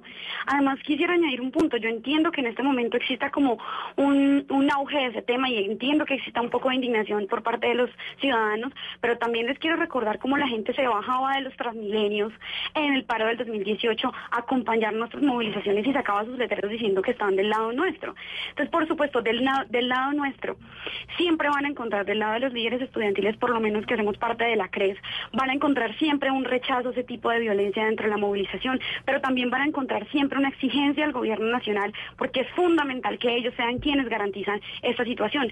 Insisto en el punto de poner en riesgo a nuestros compañeros estudiantes. De ninguna forma. Yo voy a insistir eso, y especialmente en un medio de comunicación que respeto y admiro tanto como Blue Radio, a decirles que ellos tienen que asumir la responsabilidad que recae en principio sobre el Ministerio y sobre el Gobierno Nacional. ¿Cómo debería ser entonces el manejo de parte de las autoridades cuando evidentemente ustedes dicen la responsabilidad nuestra no es decir quiénes son los encapuchados? Nosotros no vamos a poner en riesgo la integridad de un compañero estudiantil, así esté encapuchado o no. Entonces, no, no, no, Camila, déjame hacer una claridad y por favor, la, la la seguridad que yo estoy diciendo que, están, que estamos poniendo en riesgo es de la persona que va y se le para frente a un encapuchado que no sabemos quién es, a quitarle la capucha. Es que en serio eso es muy peligroso para uno. Claro, pero lo que lo que lo que, siente, lo que siente y lo que cree de pronto en el imaginario de la de la ciudadanía es es imposible que los estudiantes no sepan quiénes son quiénes son los encapuchados. Es lo que cree la gente. Dicen, oiga, pero ustedes están marchando con ellos, están al lado, ellos se infiltran dentro de la marcha y los estudiantes no tienen ni idea quiénes son. Parece difícil de creer para el ciudadano de a pie que los estudiantes no tengan idea quiénes son los que están generando estos actos vandálicos que al final, les, como decía Oscar, al que más daño le hace precisamente es a la protesta estudiantil. Sí hay una forma de saberlo, Camila, pero esa forma no la tenemos nosotros. Esa forma de saberlo es la que, digamos, son todos los, los materiales y las formas de hacer lo que tiene hoy el gobierno nacional. O no hay inteligencia para detectar quiénes son esas personas, porque nosotros realmente no sabemos. Si uno está en la marcha, todas las personas a las que les ve la cara son las personas y sus compañeros con los que ha asistido a asambleas, a los con los que va a clase, y aparece gente que uno no sabe quién son, y además aparecen unas condiciones en las que para uno es imposible porque pone en riesgo su vida. Digamos que a eh, lo que ustedes han dicho, sacarlos de las movilizaciones, uno pone en riesgo su integridad física. Yo sí creo, y por eso quiero insistir y explicarle a todos los oyentes, porque entiendo que piensen así, pero pues les estamos planteando una situación, y es que eso debe ser un deber del Ministerio y del Gobierno Nacional. Nosotros no podemos poner en riesgo nuestra integridad. Incluso yo particularmente he, hecho públicas muchas denuncias em, por situaciones de amenazas que han puesto en riesgo mi vida en ese tipo de situaciones. Entonces, por, no, por parte nuestra sí hacemos un llamado y le exigimos al gobierno nacional a que ellos deben garantizar este derecho. No somos nosotros los estudiantes los que lo tenemos que hacer porque nosotros estamos ahí con una banderita súper pacíficos y llegan personas que pueden poner en riesgo nuestra integridad si nosotros decidimos hacer eso. Eso le corresponde al gobierno nacional que tiene una infraestructura hecha y planeada para poder garantizar el derecho a la protesta social. El ministro dice hay infiltrados pero no hace nada para detectarlos y sacarlos. Pero entiéndame que va a ser muy complicado para el gobierno ordenar el ingreso del Escuadrón Antidisturbios de la Policía a una movilización de la que participan 2.000, 3.000, 4.000, hasta 5.000 estudiantes, que en su mayoría lo hacen con, por, por, justas razones, para sacar a, a, a 10, 15 o 20 encapuchados. Es absolutamente complicado proceder en medio de una multitud de estudiantes que obviamente también tienen la cabeza caliente en medio de la manifestación. Eh, bueno, ya que yo pones ese punto, yo sí quisiera decir que bueno, nosotros hemos, señalado que es fundamental y que también está, está en el artículo 69 de la Constitución el tema de la autonomía universitaria, en términos de que las instituciones universitarias son precisamente para el debate de ideas. Nosotros hemos rechazado todo tipo de violencia eh, dentro de estas instituciones, pero Es que a mí, a mí me parece que, digamos que encuentro como un poco una contradicción porque hemos hablado toda esta entrevista de que los estudiantes no hemos tenido espacio para contar por qué nos estamos movilizando y realmente siento que ese es el punto central. Hoy la ministra habló en Blue Radio a las seis y media de la mañana diciendo que ellos habían cumplido plenamente los acuerdos firmados y yo siento que no hemos tenido un espacio claro para poder plantear en qué está el incumplimiento que al final es lo que nos hace salir a, a movilizarnos. Es decir, nadie disfruta salir a aguantar sol cuatro horas al día para exigir algo que debería estar garantizado del principio. Y ya, y ya vamos precisamente con eso, Jennifer, porque le quiero preguntar, de hecho, transmitir una pregunta que hace un oyente sobre eso, sobre lo que ustedes dicen del incumplimiento. Pero creo que Alejandra tenía algo más que decir sobre esta, sobre esta pregunta de Hugo Mario de un oyente. Alejandra. Aló, sí. Eh, lo que pasa es que yo quería apuntar que el SMAT no muchas veces eh, entra a las universidades con la con la supuesta justificación de que hay encapuchados y hay violencia, ¿sí? A veces entra violando la autonomía universitaria en medio de una protesta pacífica, ¿sí? Como lo fue en la Universidad Javeriana. Nosotros hicimos un, un cordón humano por toda la séptima, tratando de evitar de que, de que pues hubiese más desmanes y más abuso de la fuerza pública, y en cambio se entraron a, activar armas dentro de un hospital público como lo es el San Ignacio, dentro de la Universidad Javeriana, violando la autonomía universitaria, pero además pues reprimiendo el derecho a la protesta, que es algo pues que ya hemos insistido, es un derecho constitucional y además el Estado debe garantizar pues su plena su plena realización. Eh, entonces eso era lo que quería eh, añadir. Pero con respecto a los acuerdos, pues por supuesto que todos no es un, no es un secreto para, para la opinión pública que y ya lo hemos denunciado varias veces que nos han incumplido el tema y el punto de los altos presupuestales. Claro, y precisamente y precisamente sobre eso David Acosta Zuluaga les escribe lo siguiente, porque aquí estamos hablando de un tema de presupuesto, de financiación de la educación y dice eh, David Acosta y es a los preguntarles eh, a qué entidades recomiendan ustedes o creen que se les debería quitar el presupuesto para aumentar el presupuesto estudiantil? Porque evidentemente aquí lo que tenemos es que no es que no se quiera dar más plata a un sector, sino que para darle más plata al sector estudiantil habría que desfinanciar o reducirle también la financiación a otro. ¿Cuál sería ese sector que ustedes dicen de, que ustedes dicen de donde se debería sacar la plata para dársela a las universidades? Seis pues, ejemplo en Bogotá. A ver, es que eh, Jennifer. Nosotros presentamos seis posibles fuentes de financiación para las exigencias que hicimos el año pasado, en donde ninguna implicaba quitarle plata a ningún otro sector, sino, por ejemplo, una distribución diferente. Y de hecho, la parte que nos está incumpliendo el Gobierno Nacional, y agradezco mucho esa pregunta, es, una, es lo que tiene que ver con los saldos presupuestales apropiados y no comprometidos. Es decir, la plata que sobra cada año. Lo que se firmó en el acuerdo es que el 20% de las sobras del presupuesto anual se iban a destinar para la financiación de Colciencias y como ustedes saben, la ciencia y la tecnología es un componente esencial para el desarrollo de los países. Ese 20% para este año sumó 5.3 billones, o sea, al gobierno le sobraron del año pasado 5.3 billones y según el acuerdo de esos 5.3 debía darnos 300 mil. Y decidió no hacerlo porque al ministro Carrasquilla y al gobierno nacional de Iván le parece que la ciencia no merece ni siquiera un quinto de las obras del presupuesto. No hay un país en el mundo en el que la ciencia se financie con las obras del presupuesto. Aquí acordamos eso y ni siquiera eso se quiere cumplir. Entonces no estamos planteando quitarle plata a nadie en este momento, sino que lo que sobró, de lo que no se ejecutó el año pasado, se asignan esos recursos para la ciencia y la tecnología y ni siquiera eso se quiere cumplir, Camila, es que realmente es muy indignante. A ver, Alejandra, dice Julián, para que le digamos a los oyentes, ¿cuáles son específicamente los puntos que el gobierno les incumplió a los estudiantes, razón por la cual salieron a marchar y están programando marcha para el 10 de octubre? Bueno, hace, de hecho, el 10 de octubre del año pasado se cumple ya un año de la gran marcha de, la movilización creativa y pacífica que hicimos el año pasado, ¿cierto? Eh, fundamentalmente el punto de los saldos presupuestales que acaba de explicar Jennifer, que es la plata que ni siquiera eh, nosotros les exigimos de, del gran, no sé, presupuesto, sino es lo que sobra del presupuesto anual, ¿sí? Y lo que nos dicen es no sobró nada pero su presupuestado estaba en los acuerdos que iban a sobrar 300 mil millones, lo que sumado en los cuatro años es casi un billón, 1.2 billones. Es una cantidad importante que si no se cuenta con eso, es un punto casi que del 30% del incumplimiento de los acuerdos, ¿sí? Entonces, ¿qué estamos llamando eh, pues al gobierno nacional, a Duque, a la ministra, ¿sí?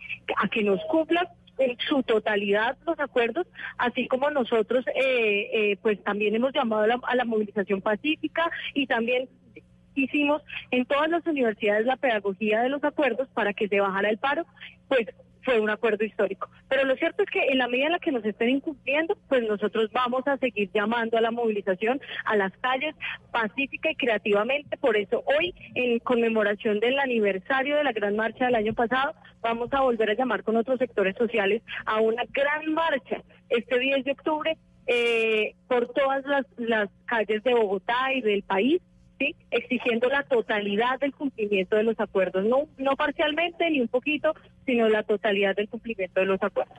Esteban, para ir cerrando, ya teniendo claro los puntos que van que están manifestando se les han incumplido a ustedes los estudiantes y razón por la cual van a salir a protestar el próximo 10 de octubre. ¿Cómo le podemos garantizar a la ciudadanía, qué le podemos decir de parte del sector estudiantil, de los estudiantes, que no se va a repetir lo que vivimos la semana pasada, en donde los ciudadanos dicen, pues estamos con los estudiantes, todo el mundo quiere mayor presupuesto para las universidades, pero el ciudadano de a pie, ¿por qué termina siendo responsable? ¿Cómo garantizar que no se van a bloquear las vías, que no vamos a tener situaciones similares a las de la semana pasada? Bueno, yo quisiera hacer, responder eso en dos días.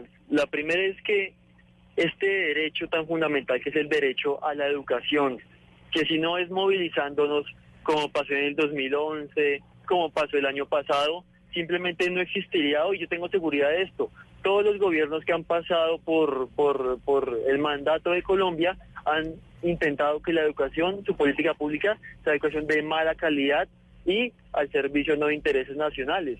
Luego yo sí invito primero a que la ciudadanía se suma a esas movilizaciones y nos acompañe en las calles. Digamos, yo no podría decir que no se van a bloquear calles porque en últimas las movilizaciones, en tanto sean mayoritarias como las, las hemos hecho los estudiantes, son por las vías. Pero entonces el mensaje que yo le quisiera dejar a todos los bogotanos, a quienes nos están escuchando, es que vayan a las universidades, salgan con nosotros, pintemos las banderitas, pintemos los cartelitos y exijámosle de forma conjunta al gobierno de Iván Duque y en el caso de la distrital al gobierno de Enrique Peñalosa que primero financie correctamente las universidades, que segundo cumpla los acuerdos pactados con el movimiento estudiantil en el año 2018 y para el caso de la universidad que quien deba asumir la responsabilidad penal y política por el nombramiento de Wilman Muñoz, que es quien presida el superior en el 2012, pues lo haga. Y no se quede entonces en los peces pequeños, sino que el gobierno distrital y nacional asuma su responsabilidad en los órganos de las universidades. Pues ahí están, son tres estudiantes, cada uno representante de una universidad distinta, que queríamos escuchar, que queríamos eh, transmitirles las preguntas de algunos oyentes que se comunican con nosotros y pues seguir en, en contacto con ustedes para saber exactamente cómo se van a desarrollar las, las protestas del próximo 10 de octubre y qué responde el gobierno nacional frente a lo que ustedes dicen ha sido incumplimiento de parte de ellos. A Esteban, a Esteban Hernández, estudiante de Administración Ambiental de la Universidad Distrital, mil gracias por habernos acompañado Feliz resto de día para usted.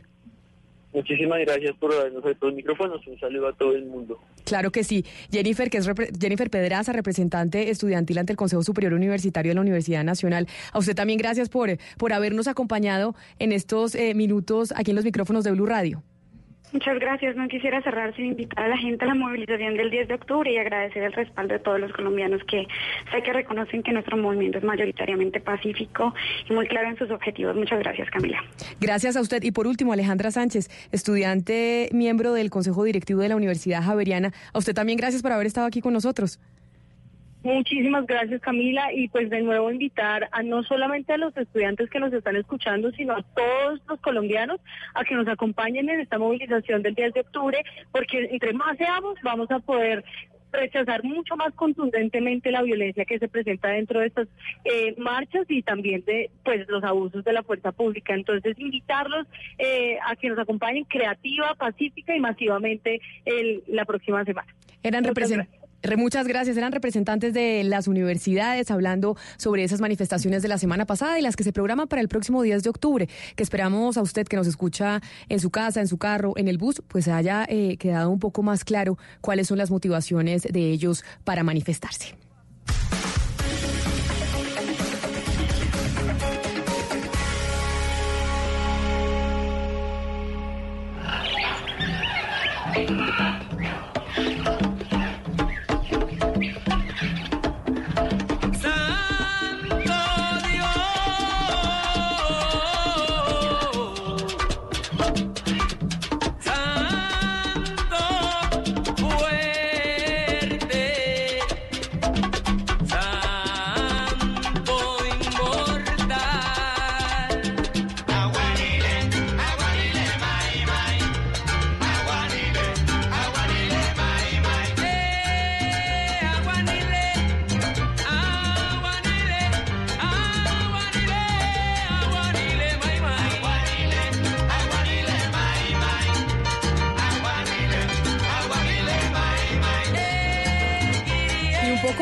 Después de, escuchar a los universitarios, don eh, Gonzalo Lázaro, y estamos de lunes de clásicos, y usted le puso un poco de sabor empezando esta semana, que por lo menos en Bogotá, yo le cuento, a esta hora está haciendo un sol espectacular. Bueno, para acompañar ese sol espectacular, Camila, una canción del año, si no me equivoco, 1973. Aguanile o Aguanile, como usted lo quiera llamar, porque Héctor Lavoe allí lo menciona de dos formas. Y es que tal día como hoy nacía Héctor Lavoe en 1946, un 30 de septiembre, allá en Puerto Rico. Camila, si le hago una pregunta, espero que me la pueda responder. A ver, yo ¿Cuánto trato, trato de dinero? responderle No, no, todas las claro, preguntas que usted me hace. Si no sé, pues le digo no sé. A veces las pega, a ve- a veces la pega. Sí, sí, sí. Eh, ¿Cuánto dinero genera el Internet en Estados Unidos? O la Internet, como dicen algunos. Uy, no tengo, no sé, es que esa pregunta está un poco abierta. Pero diría que mucho dinero, porque ahí entran pues Facebook, Twitter, Amazon, Apple, eh, todo lo que se vende a través de, de Internet. Pero no, no sabría decirle, cuando usted dice cuánto dinero genera Internet, estamos hablando de qué específicamente. Amazon, Facebook, Google, Twitter, Uber, una gran cantidad de plataformas que están todas asociadas a una organización llamada The Internet Association. 2.1 billones de dólares. O sea, el Internet representa el 10% del Producto Interno Bruto de los Estados Unidos. ¿Cuál- ¿Qué porcentaje repitamos?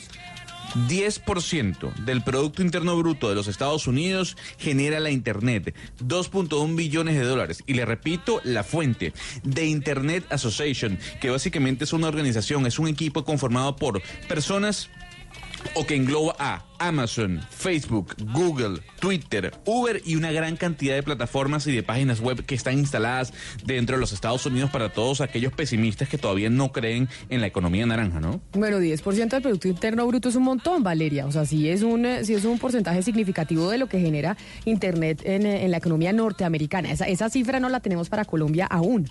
Sí, pero, pero por ejemplo, Amazon el año pasado pagó, eh, o sea, por, por utilidades de 11.2 billones de pesos, no pagó ningún impuesto federal.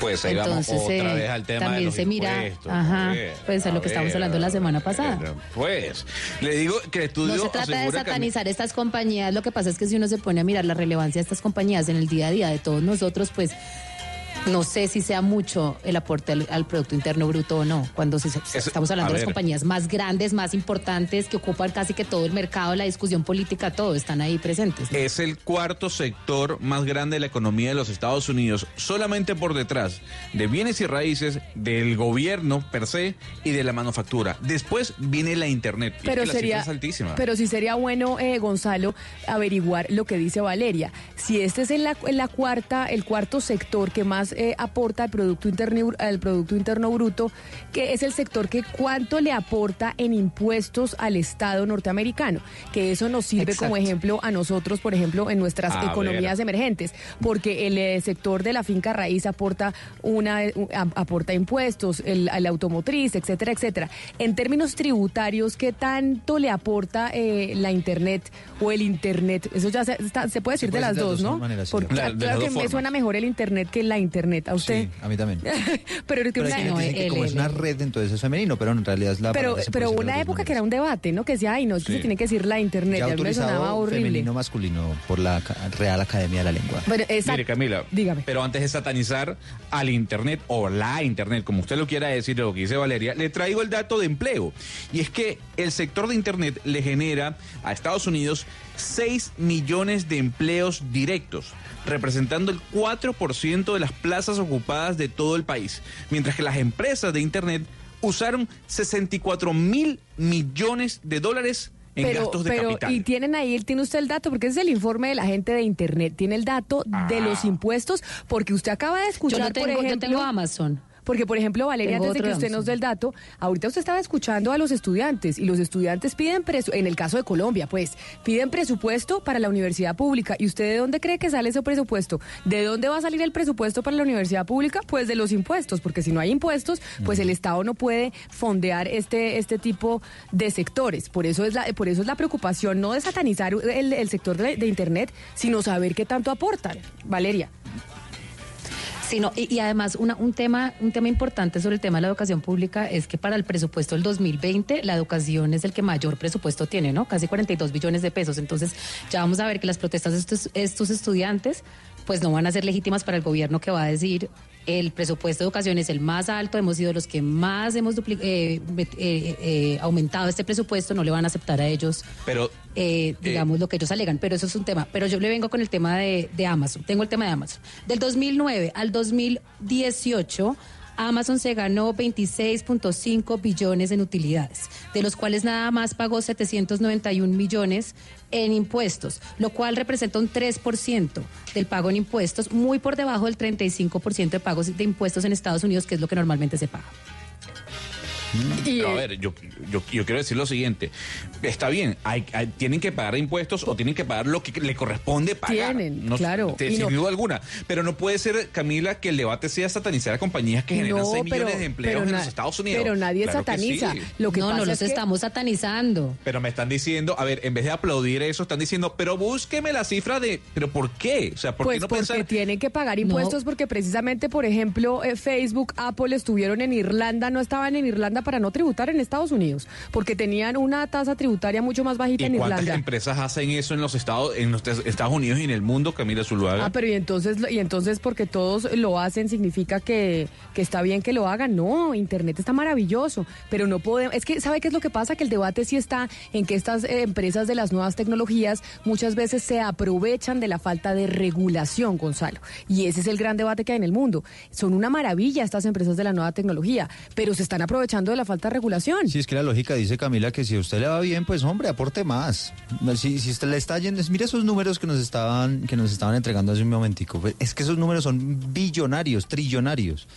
Pues hombre, aporte un poquito más. Óigame, pero no, no para satanizar eh, ni mucho menos, pero venga, Gonzalo, es que me tengo que ir a esta hora a Bogotá con María Camila Roa, porque hay reunión del alcalde Enrique Peñalosa con, eh, con el presidente Iván Duque. Sí, claro, Eduardo. usted sabe cuando hay, pre- hay reunión del alcalde de Bogotá con el presidente de la República, uno de los grandes temas que sale Ay, a relucir. déjeme adivinar. Dígame El cuál. metro. El metro. El metro, que el metro que es campaña, o sea, el metro pareciera que fuera el único tema de Bogotá. Sí, sí, sí, es un tema muy importante para los electores. Obviamente se abordan temas de seguridad y demás, pero seguramente este será uno de los temas centrales. María Camila Roa, ¿qué se ha sabido allí en el Palacio Presidencial sobre esta reunión?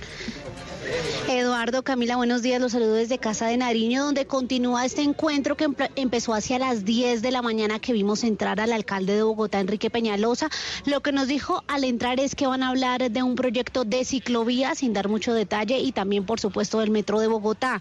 Recordemos que si bien el plazo era el 24 de septiembre para presentar propuestas de la construcción del metro para la licitación, este plazo se extendió hasta este jueves. Este es el calendario. Este jueves 3 de octubre es la nueva fecha y esto no incidiría en que en el día de la adjudicación de la primera línea. Ese día conoceremos entonces eh, quién será el ganador de, recordemos, toda esta puja que se da entre los consorcios. Y es que a pesar de la extensión de este plazo para presentar las propuestas finales, la fecha final de adjudicación del proyecto se mantendrá intacta, es decir, tenemos según calendario el 21 de octubre para conocer el nombre del ganador, que pues recordemos que se reúne a 29 empresas de las industrias de metro, dichas compañías provienen de 12 países y el 21 de octubre, según calendario, sería entonces el día en que conoceremos la empresa que empezará, digamos, ya a poner en marcha todo lo que ha sido eh, la primera línea y toda la discusión alrededor de la primera línea del metro de Bogotá. Y sobre este tema, por supuesto, está aquí el alcalde Peñalosa hablando con el presidente Iván Duque.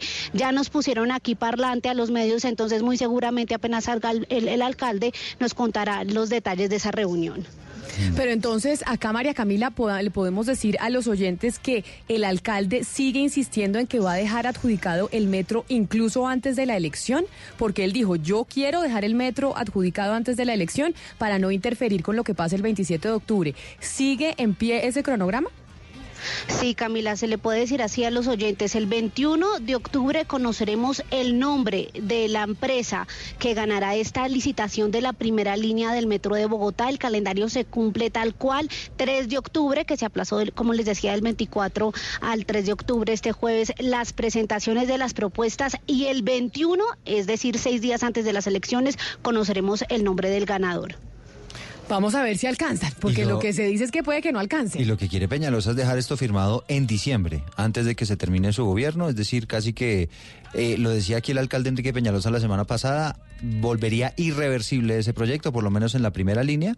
Ya el alcalde que llegue tendría es básicamente que ejecutar y eventualmente planear una segunda línea, si es que así lo considera y si el presupuesto alcanza, ¿no? Porque nos tenemos que meter la mano al drill durísimo con este metro en Bogotá. Óigame, y a propósito del metro de Transmilenio, de la elección, de todo lo que está pasando, bueno, el escándalo ha sido desde el fin de semana, desde el sábado que se publicó la columna en el periódico El Espectador, diciendo y denunciando cómo la administración de Enrique Peñalosa le había dado un contrato de 10 mil millones de pesos a la Fundación eh, Galán, ¿no? Y obviamente ha hablado el candidato, ha hablado eh, Claudia López diciendo que esto, y Miguel Uribe también diciendo que esto no es ético, que porque además pues la fundación tiene el nombre de uno de los candidatos. Sí, claro, se llama la Corporación Escuela Galán para el Desarrollo y la Democracia. La maneja Maruja Pachón, que es la hermana de Gloria Pachón, es decir, la tía de Carlos Fernando Galán. En un trino muy escueto, Carlos Fernando pues dijo que sí, que ella era su tía y demás, pero se ha desmarcado de, de ese contrato. Dice que no tiene absolutamente nada que ver con él, simplemente el nombre, pero obviamente usted sabe, eh, Camila, que estamos en campaña y hay quienes dicen que el hecho de que esa fundación o esa escuela tenga el apellido Galán, pues obviamente favorece de alguna manera al candidato. Sobre esto, ¿qué se ha conocido, Luis Fernando? Pues Eduardo, básicamente eh, la columna de José Roberto Acosta habla del contrato de más de 10 mil millones de pesos eh, para la firma de esa corporación, eh, Luis Carlos Galán, y que está jurídicamente representada por Maruja Pachón, hermana de doña Gloria Pachón, viuda de Luis Carlos Galán. Eh, ha dicho en las últimas horas la campaña de Carlos Fernando Galán que es un error pensar que todo lo que lleva el nombre de Luis Carlos Galán es de la familia Luis Carlos Galán. Justamente eh, la escuela Galán es una corporación que fue creada por el Estado colombiano y que el 85% es de propiedad del Ministerio de Educación y el restante es de privados. Eh, dicen básicamente que no tiene nada que ver con la familia de Luis Carlos Galán, aun cuando en la licitación aparece el nombre de mm, doña Maruja Pachón, la tía de Carlos Fernando Galán, como representante legal. Y eh, pues ha dicho en una serie de trinos Carlos Fernando Galán durante los últimos días la serie de ataques políticos después de que este eh, o esta campaña haya empezado a puntear en las encuestas para la alcaldía de Bogotá. Luis Fernando y Eduardo, ¿por qué se habla de una... Porque eso le he escuchado a Carlos Fernando Galán y he visto en Twitter que se habla incluso de los ataques eh, a la campaña de Carlos Fernando, se habla de estas eh, famosas fábricas de troles, etcétera, etcétera. Ahora que empezamos Sí. a ver la campaña, ellos incluso están denunciando que la campaña está siendo víctima de eso. ¿Por qué? Pues básicamente, Camila, porque como se menciona a Galán, entonces lo que están diciendo es que fue una manera de favorecerlo en campaña, favorecerlo, hablamos de la administración de Enrique Peñalosa. Entonces, como Carlos Fernando Galán ha insistido en que no tiene absolutamente nada que ver con ese asunto, considera él que esto se trata un poquito como de campaña sucia Pero para, para la eh, alcaldía. el contrato y la, y la pedagogía que iban a hacer en los Transmilenios para que la gente no se colara a ver Luis Fernando y Eduardo, si ustedes me ayudan. Ese, ese contrato significaba que la gente de la fundación iba a estar con el logo de Galán en la camiseta o algo así, como para que dijeran, oiga, ¿esto le va a ayudar en la campaña? Eso no lo sabemos. Porque- porque eso es lo que no dice- eso es lo que cómo di- lo están ejecutando. Pero eso- eso, es una buena pregunta. Eso es lo que dice Miguel Uribe ventaja. y lo que dice Claudia López. Entonces uno dice, oiga, entonces cuando se ejecutaba este contrato, eh, iban a tener camisetas con el logo de Galán, porque eso sí sería nefasto, porque evidentemente, no, no, no, eso sí sería, imagínese, No, pues, usted con, con plata de la alcaldía poniendo a la gente que está haciendo pedagogía con la camiseta que diga Galán. Pero eso iba a ser así, o estaba haciendo así, o cómo, o cómo estaba la gente.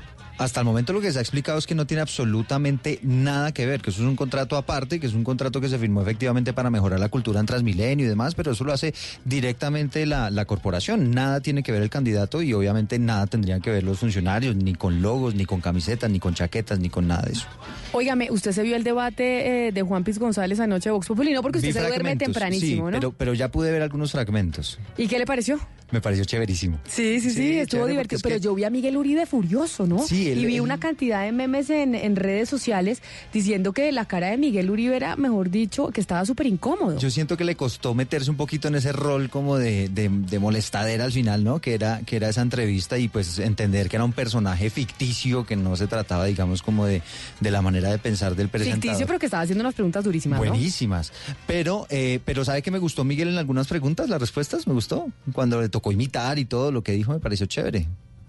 Sí, sí, sí, sí, no solo Hay digo... quienes dicen que les fue mejor a Galán y a, y a Claudia, pero a mí me gustó. A mí me parece Uy, que, Miguel, que. Miguel Uribe tocó, eh, yo no sabía que tocaba así de bien el piano, hola. Ah, sí. Toca espectacular. Sí, sí, sí. Sí, sí, sí, músico. divinamente y, y- y pudo hacerlo ahí, ahí bastante bien. Yo lo vi un poquito prevenido, no sé por qué, pero Por eso, como lo que le- prevenido, como que se- sí. como es como incómodo, ¿no? Decimos. Estaba- Pero las preguntas eran durísimas. O sea, la pregunta que le hicieron a Galán sobre usted tiene que escoger entre la Cinemateca o el Rock al Parque estuvo durísima. Sí, pero a mí me pareció O sea, que respondió bien, ¿sabe? Porque es que Rock al Parque es una bien. vez y, y- y era difícil. Rock al Parque es una vez y, y la Cinemática pues es un proyecto que, que es, eh, que es permanente. Me pareció eh, difícil y, y ya que usted está hablando, Gonzalo, la respuesta de Claudia López sobre los venezolanos, porque Sí. yo creo que eh, inconscientemente los políticos colombianos sí están cayendo en, eh, en decir, claro, vamos a recibir a los venezolanos, sí, pero no así. Un poco como lo que, Como lo que decía. Santander, sí, como sí. la campaña de Santander. Ahí eso me, me sorprendió, porque incluso los políticos acá están ya adoptando eh, decir, oiga, la gente está molesta con el tema de los venezolanos y hay que mirar cómo se, cómo se controla. No, y dijo además que iba a apoyar y que apoya al presidente Duque. Eso me llamó la atención más allá de la, de la diatriba política, los pensamientos políticos de ambos. Pero yo creo que lo que dijo Claudia en ese momento es cierto y es lo que está planteándose en muchos países. Vengan hermanos venezolanos, pero bajo ciertas condiciones, obviamente. Y me llamó la atención la idea de no arrestar, sino deportar y sacarlos de Bogotá. Son las 12 del día, 9 minutos. Es momento de conectarnos con todo Colombia.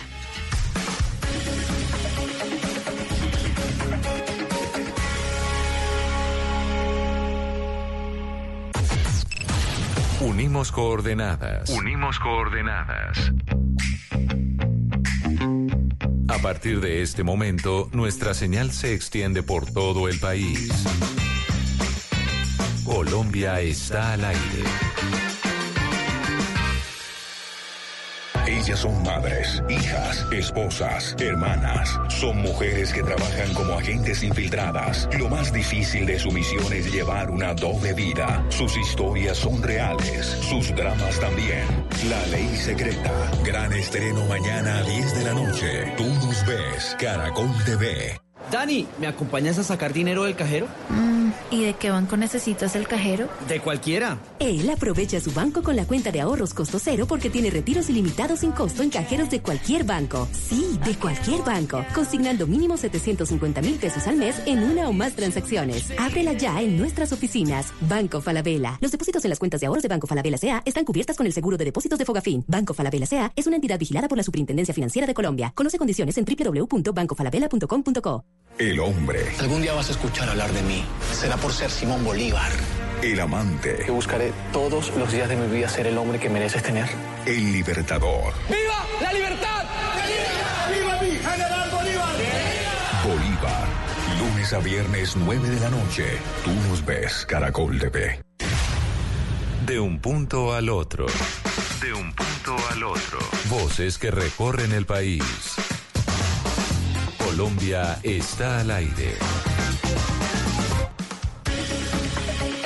Seguimos al aire a las 12 del día, 11 minutos. Continuamos aquí en Mañanas Blue, hablando de uno de los temas, eh, Ana Cristina, yo diría, que además de la protesta estudiantil el fin de semana, otra de la agenda noticiosa que se ha venido manejando desde el viernes de la semana pasada, cuando el colombiano, el periódico precisamente de Antioquia, de Medellín, publicó que las fotos, o que una de las fotos, claro que el colombiano después dijo que eran dos, que una de las fotos del informe que había llevado el eh, presidente Duque de Inteligencia de Naciones Unidas eran unas fotos que eran de una fundación y que eran unas fotos que no eran en, en- en Venezuela, sino que eran unas fotos que eran en Colombia.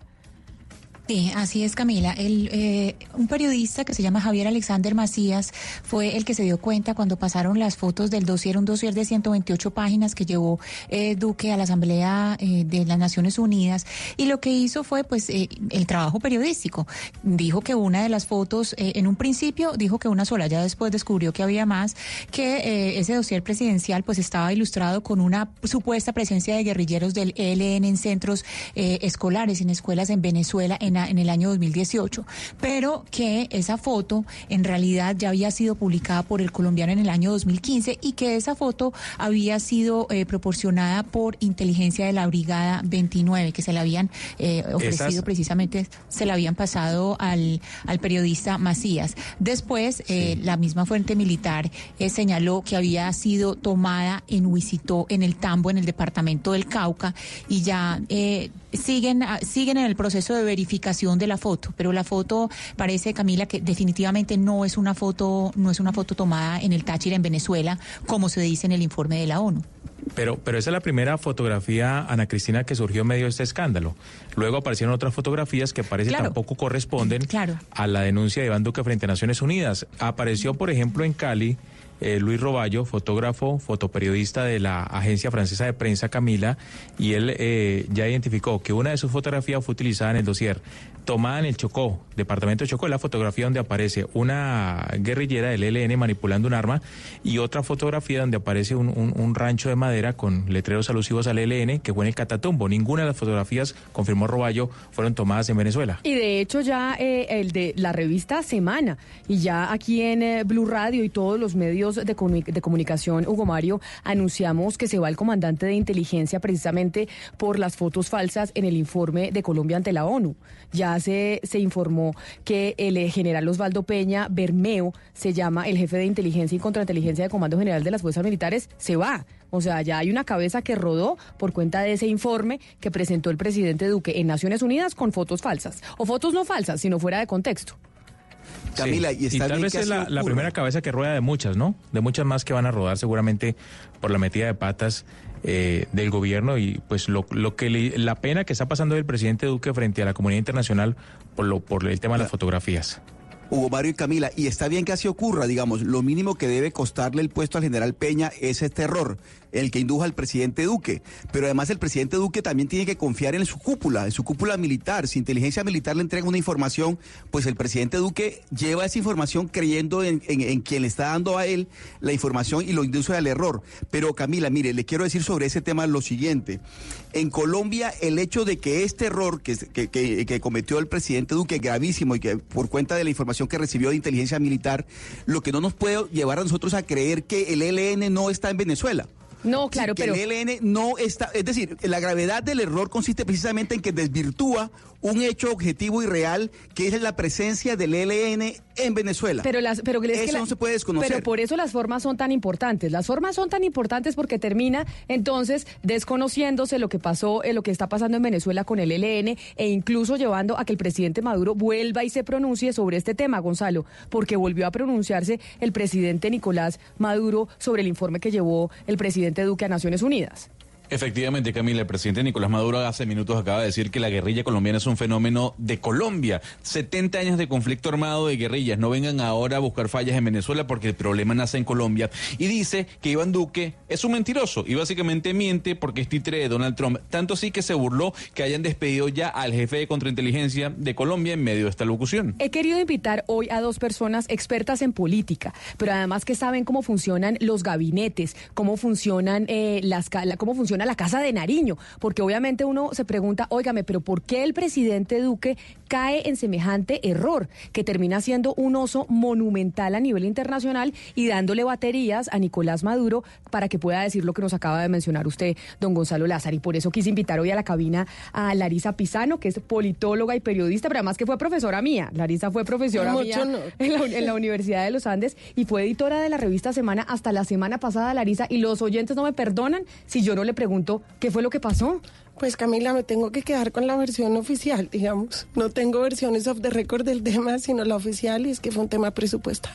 Pero usted tiene alguna eh, sospecha de más allá de la oficial de que, te- de que realmente no era un tema presupuestal, sino algún tipo de presiones, puede ser eh, por parte de algunos sectores o no. Usted dice y usted cree que es el tema del, presupuesto y la crisis que están pasando los medios. Pues digamos que me tomó por sorpresa eh, salir tan repentinamente un año antes de la, un mes antes de la elección de alcaldes y gobernadores, que pues la revista está concentrada en ese esfuerzo, pero no tengo indicios de que sea algo más de lo que me dijeron que, que tiene que ver con el presupuesto de la revista. ¿Cuánto llevaba usted en la revista, Larisa? La última vez tres años, pero pues tengo una trayectoria de más de 10 años en semana. Pues lo siento mucho, yo creo que además ser la revista Semana se pierde de una gran profesional, de una gran periodista y ojalá pues sí sea verdad lo del tema presupuestal y que no obedezca a otro tipo de razones. Esperemos que así sea.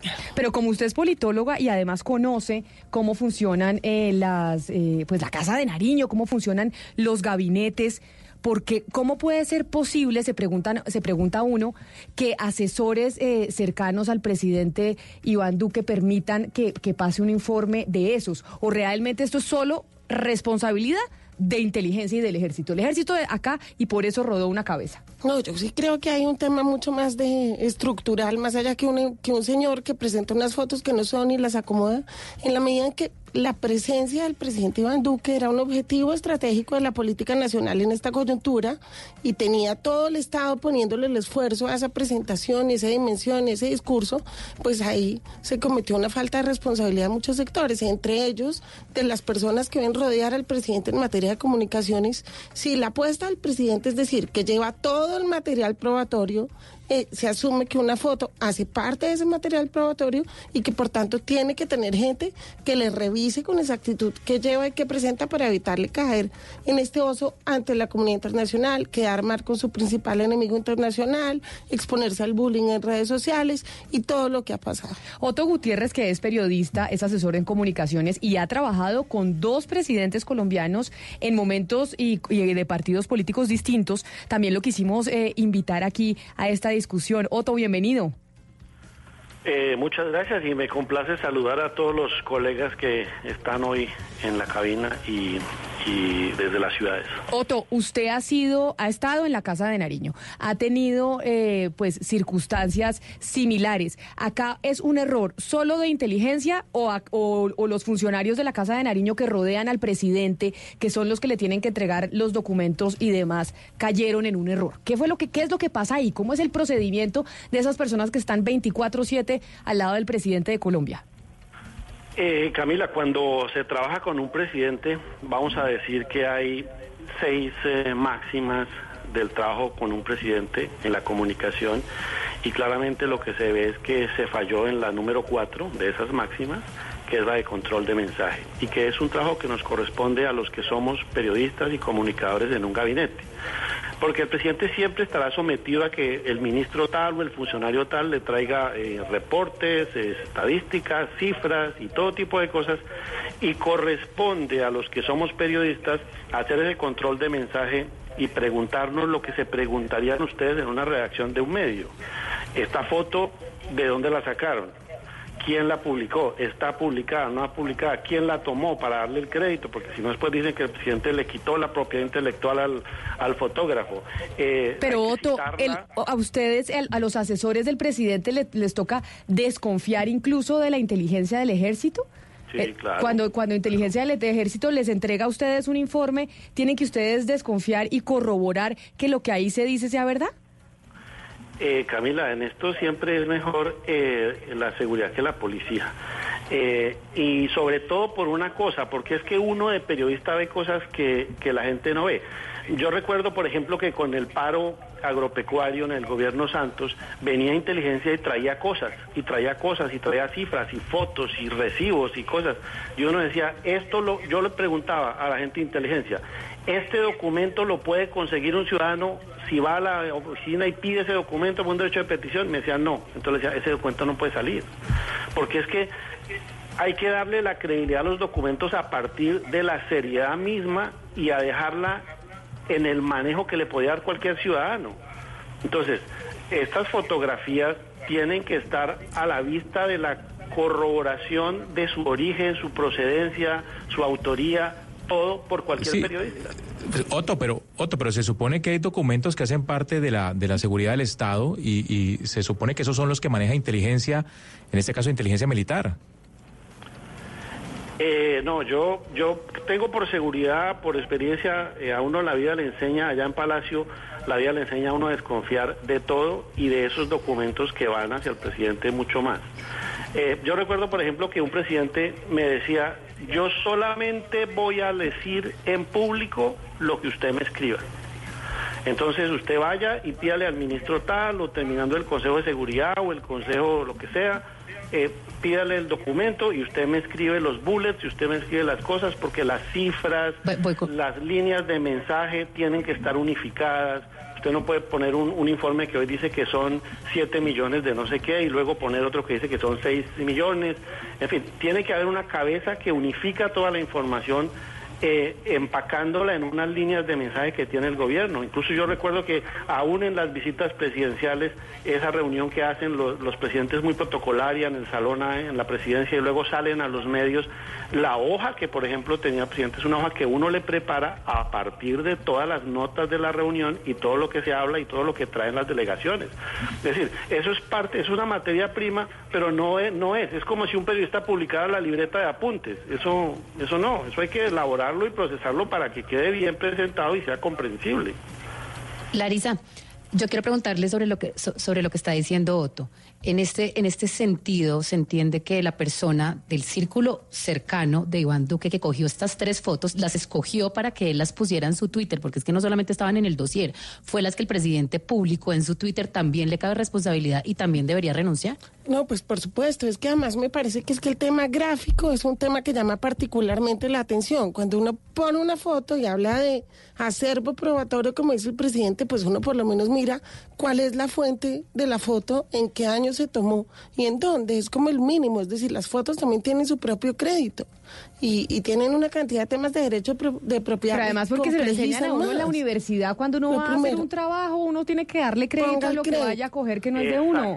¿Qué tal el oso la señora Florence Panucian, la directora de, de AFP, salir a decir que un presidente hace copy-paste? O sea, me parece que fue un error de un nivel de brutalidad. Es que además, ¿cómo le dan al presidente un documento sin que nadie verifique de dónde viene lo que él llama pruebas ante la comunidad internacional? Es que el presidente no estaba en una reunión privada, en un cóctel, en una comida, estaba ante las Naciones Unidas. Pero a mí, por ejemplo, Oscar, me informan de la Casa de Nariño que esta información que recibió el presidente de inteligencia militar, muchos de sus asesores en la Casa de Nariño no tenían ni idea que el presidente iba a recibir ese informe y que fue una relación que manejaron directamente entre el presidente e inteligencia militar. Eso, por ejemplo, Otto, ¿es posible? ¿Es posible que el asesor, que el anillo principal del presidente Duque en la Casa de Nariño no se entere y haya sido un tema que hayan manejado, digamos, pues María Paula Correa, que sí debe saber todo lo que, lo que hace el presidente Duque, que hayan sabido solo María Paula Correa, el presidente de inteligencia militar, y bueno, y el canciller Carlos Holmes Trujillo?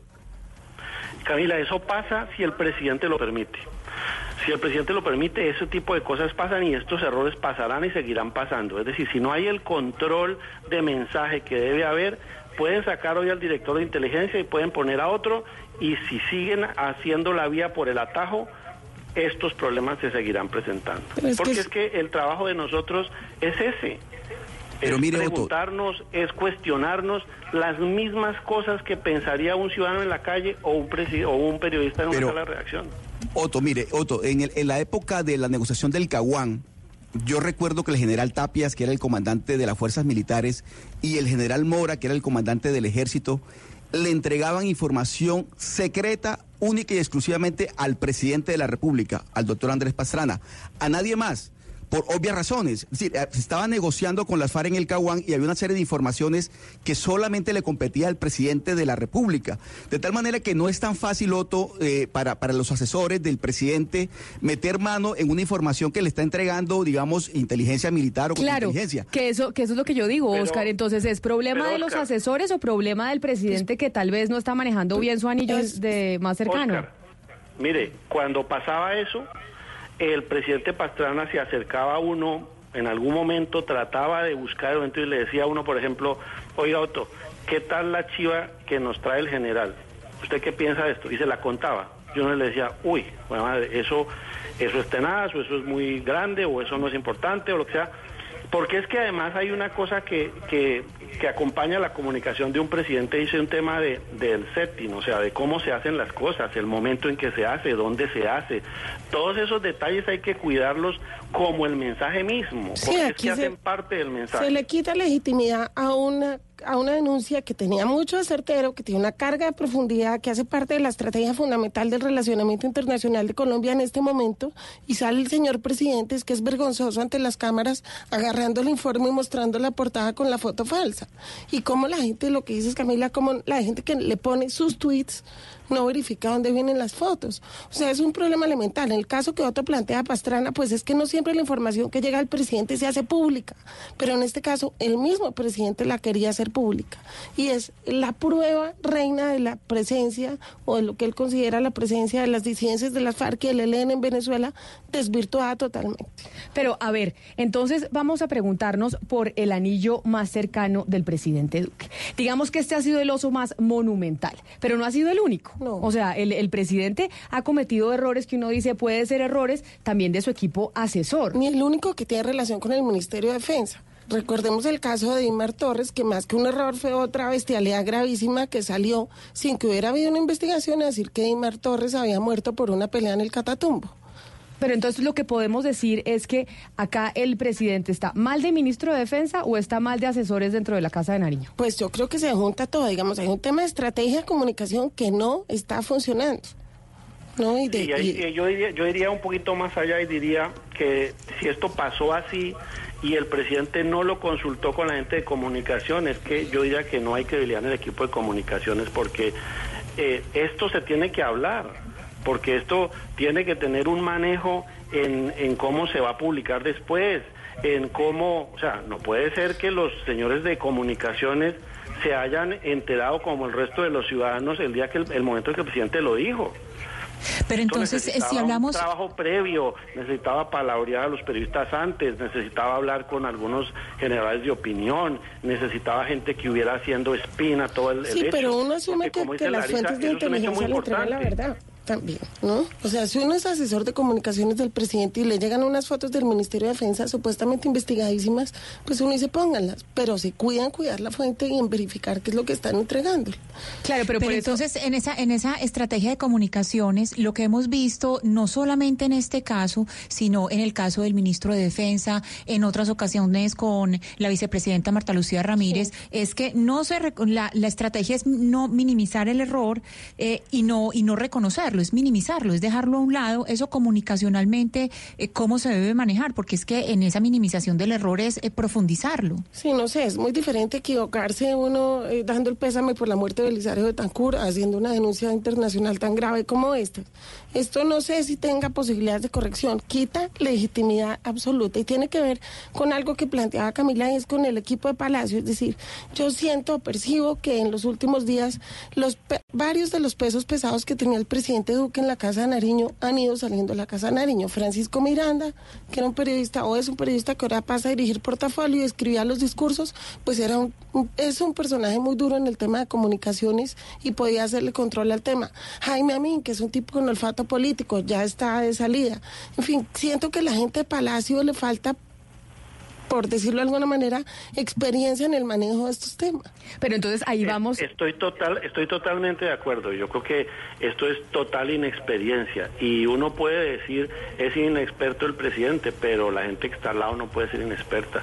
Eh, Pero, pero si el, pero si el presidente, pero Otto, si el, si expresidente, El secretario de prensa del presidente, y no me lo van a tomar mal, pues no, no tiene nada contra los jóvenes, ni nada, ni nada. Muy bien, es un tipo muy joven, es un tipo sin toda la experiencia que necesita para ese cargo, no ha terminado su universidad, por ejemplo, y es el tipo que está todos los días en el día a día con el presidente. estamos hablando de quién, quién es- estamos hablando de quién, Otto, Estamos hablando de Carlos Cortés. que es el que maneja la, pues el secretario de prensa del presidente, el jefe de prensa. el jefe de prensa. Entonces él está en el día a día eh, y esas, esas cosas, eso todo se escala. Es que esto, esto es como la tormenta perfecta. Pero Esto en es- tiene que haber una foto mala, tiene que no contarle al uno, tiene que hacer esto, tiene que ir a Naciones Unidas, tiene que, tienen que darse muchos factores para que un oso de esta magnitud suceda. Y más allá del microgerente de comunicaciones, creo que también hay una omisión que nadie quedó en cuenta y es la falta de responsabilidad de la Cancillería en revisar un documento de política exterior.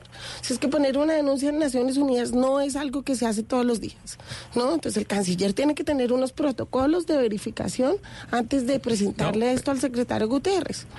Pero es que el yo- canciller también le ha pasado. si yo hubiera estado en el no, es que a Carlos Holmes Trujillo le pasó recientemente, recuerde usted, cuando sale públicamente a decir que, que Rodrigo Granda, el, el ex jefe de las FARC, se encontraba reunido en Venezuela con Iván Márquez y, luego sale Granda a dar declaraciones y dice, no señor, yo estoy da- dando conferencias en uni- universidades, le tocó que salir a rectificar, es decir, el canciller tampoco está exonerado de ese, de ese tipo de metidas de patas. Pero entonces estamos mal de ministro de Defensa y mal de canciller. Es lo que estamos queriendo decir, Hugo. O sea, ha habido errores que, es- que obedecen a la cabeza del, del Ministerio de la Defensa y también a la cabeza del Ministerio de Relaciones Exteriores.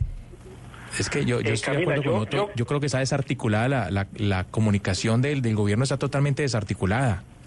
Sí, yo creo que el tema es meramente de comunicaciones, porque si esto hubiera pasado por el por el control de un periodista, esto no pasa. Yo, yo les quería decir, yo, si yo estuviese en ese lugar, yo por ejemplo hubiera hecho dos verificaciones que son básicas. Uno, que la foto no es un montaje. Si yo voy, yo llamo al de inteligencia y le digo, pruébeme, demuéstreme, déme argumentos de que esta foto no es un montaje.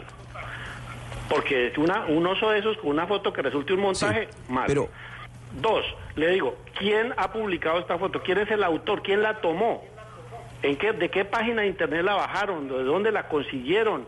Eh, en fin. Pero Otto, Otto, es lo mínimo. mire, O- Otto, pero mire, aquí, aquí estamos hablando, digamos, una por una parte de errores, digamos, los errores que se cometieron, que se, se- que se tienen que subsanar, ya costó la cabeza del general Peña y demás. Pero a mí lo que me cuesta entender ahora son las explicaciones que siguen después del error.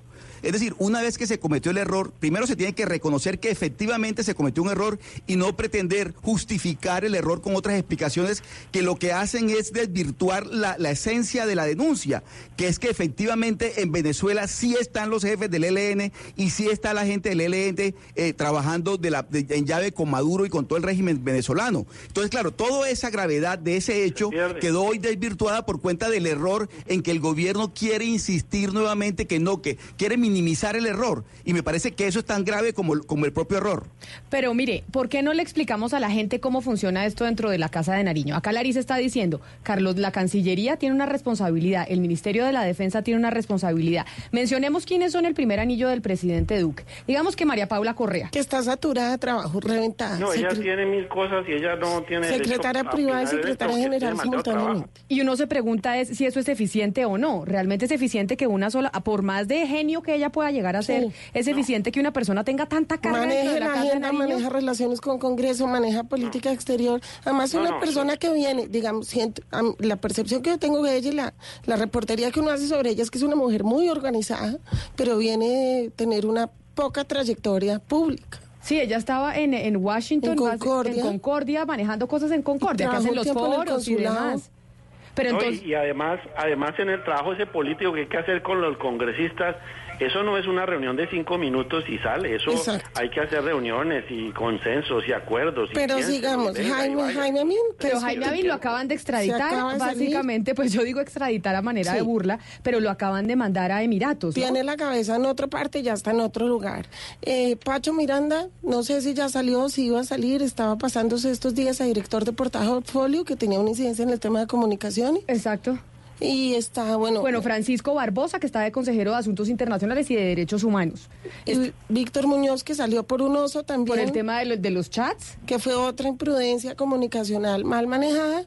Eh, Miguel Ceballos, que es el consejero de paz, y Álvaro García, consejero de, de comunicaciones. Ese es como el, el principal Y anillo. Carlos del- Enrique Moreno, el cuñado de- del expresidente Uribe, que es tiene un rol muy importante como con, no, no sé exactamente el nombre de la consejería, pero pues es un consejero con alta Camila. incidencia en Palacio.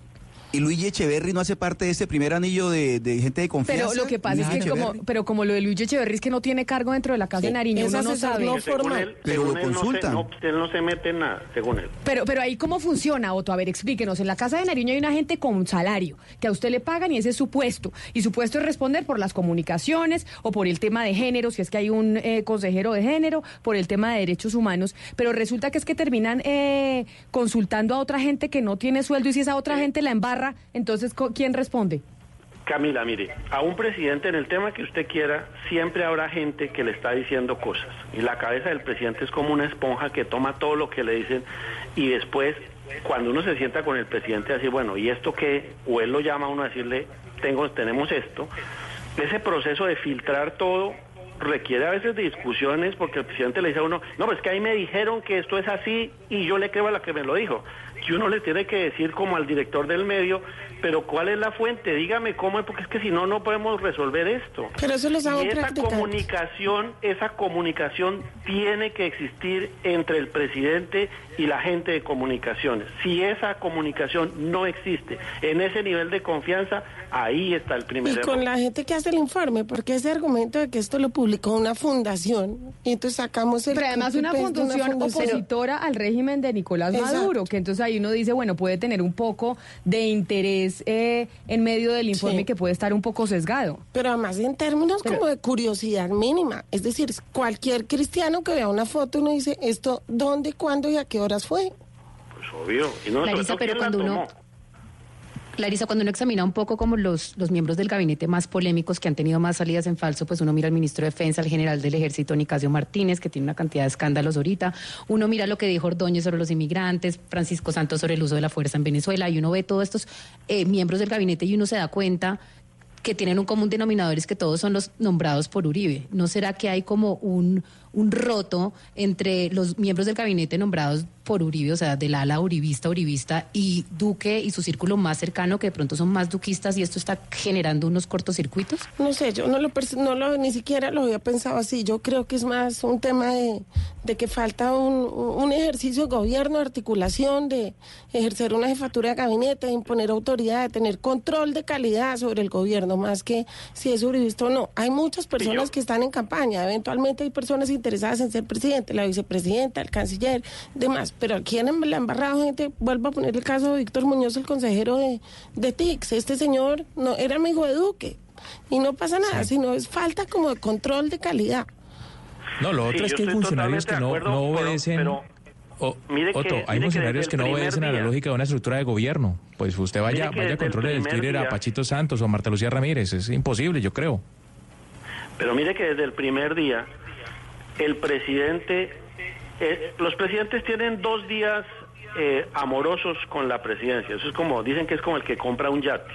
El día que lo, que lo compra y el día que lo vende. El presidente, el día que, el día que se posesiona es un día en que la prensa es totalmente amable con él y lo mismo el día que lo entrega. El primer día, que se supone que es uno de esos dos días en que no habrá nada malo en la parte de la prensa, eh, por una cosa de descuido, y ahí es donde uno ve el total descuido de cómo dejan al presidente solo, cómo nadie tomó la precaución de preguntarse qué va a decir el presidente del Senado en el discurso. ¿Por qué un discurso como el del presidente termina opacado por una cantidad de chambonadas que se habían podido eh, prever? Pero me contaron la semana pasada una anécdota que me parece que resume también un poco ese tema de, de improvisación. Eh, la semana pasada hubo un evento sobre justicia en el cubo con el subsidio y el presidente fue el último en hablar. Se rompieron el protocolo. Por protocolo el presidente habla de primeras. Pero ¿y, quién, ¿y quién es responsable de eso, Larisa? O sea, es decir, ¿es responsabilidad del presidente que no elige bien a su gente? ¿Quién, quién es responsable de ese desastre que estamos viendo Pues en la Casa de pronto Nariño? falta o poner un gestor, o inspirar más autoridad, o, o sentir la sensación de que si uno la embarra le cuesta, le cuesta el puesto, tener un poco más de investidura, respeto por la investidura presidencial. No sé si eso dependa de una persona, si es un tema de falta de coordinación, de relajación, de gente impulsiva, pero, pero falta eso, que el presidente sea considerado el presidente. Otto, usted Eh, que ha estado en dos gobiernos ahí adentro de la Casa de Nariño, eh, Yo, el- yo se, la, se la resumo fácilmente. Tienen que cuidarse seis cosas. La primera, la prensa de la campaña es distinta a la comunicación en el gobierno. Y ese es el primer error que yo creo a veces cometen en comunicación. Segundo, lo más importante es el mensaje que entrega el presidente en forma y fondo. Esas dos cosas no se pueden descuidar ninguna. Tercero, la vocería del presidente la confunden con la, con la comunicación de la presidencia como entidad. Eso es completamente diferente. Cuarto, todo lo que dice el presidente, lo que menciona, lo que muestra, lo que cita, tiene que tener control de mensaje. No puede, si uno puede poner al presidente a que diga una cosa y se, se la atribuyen al que no es, o la, en fin.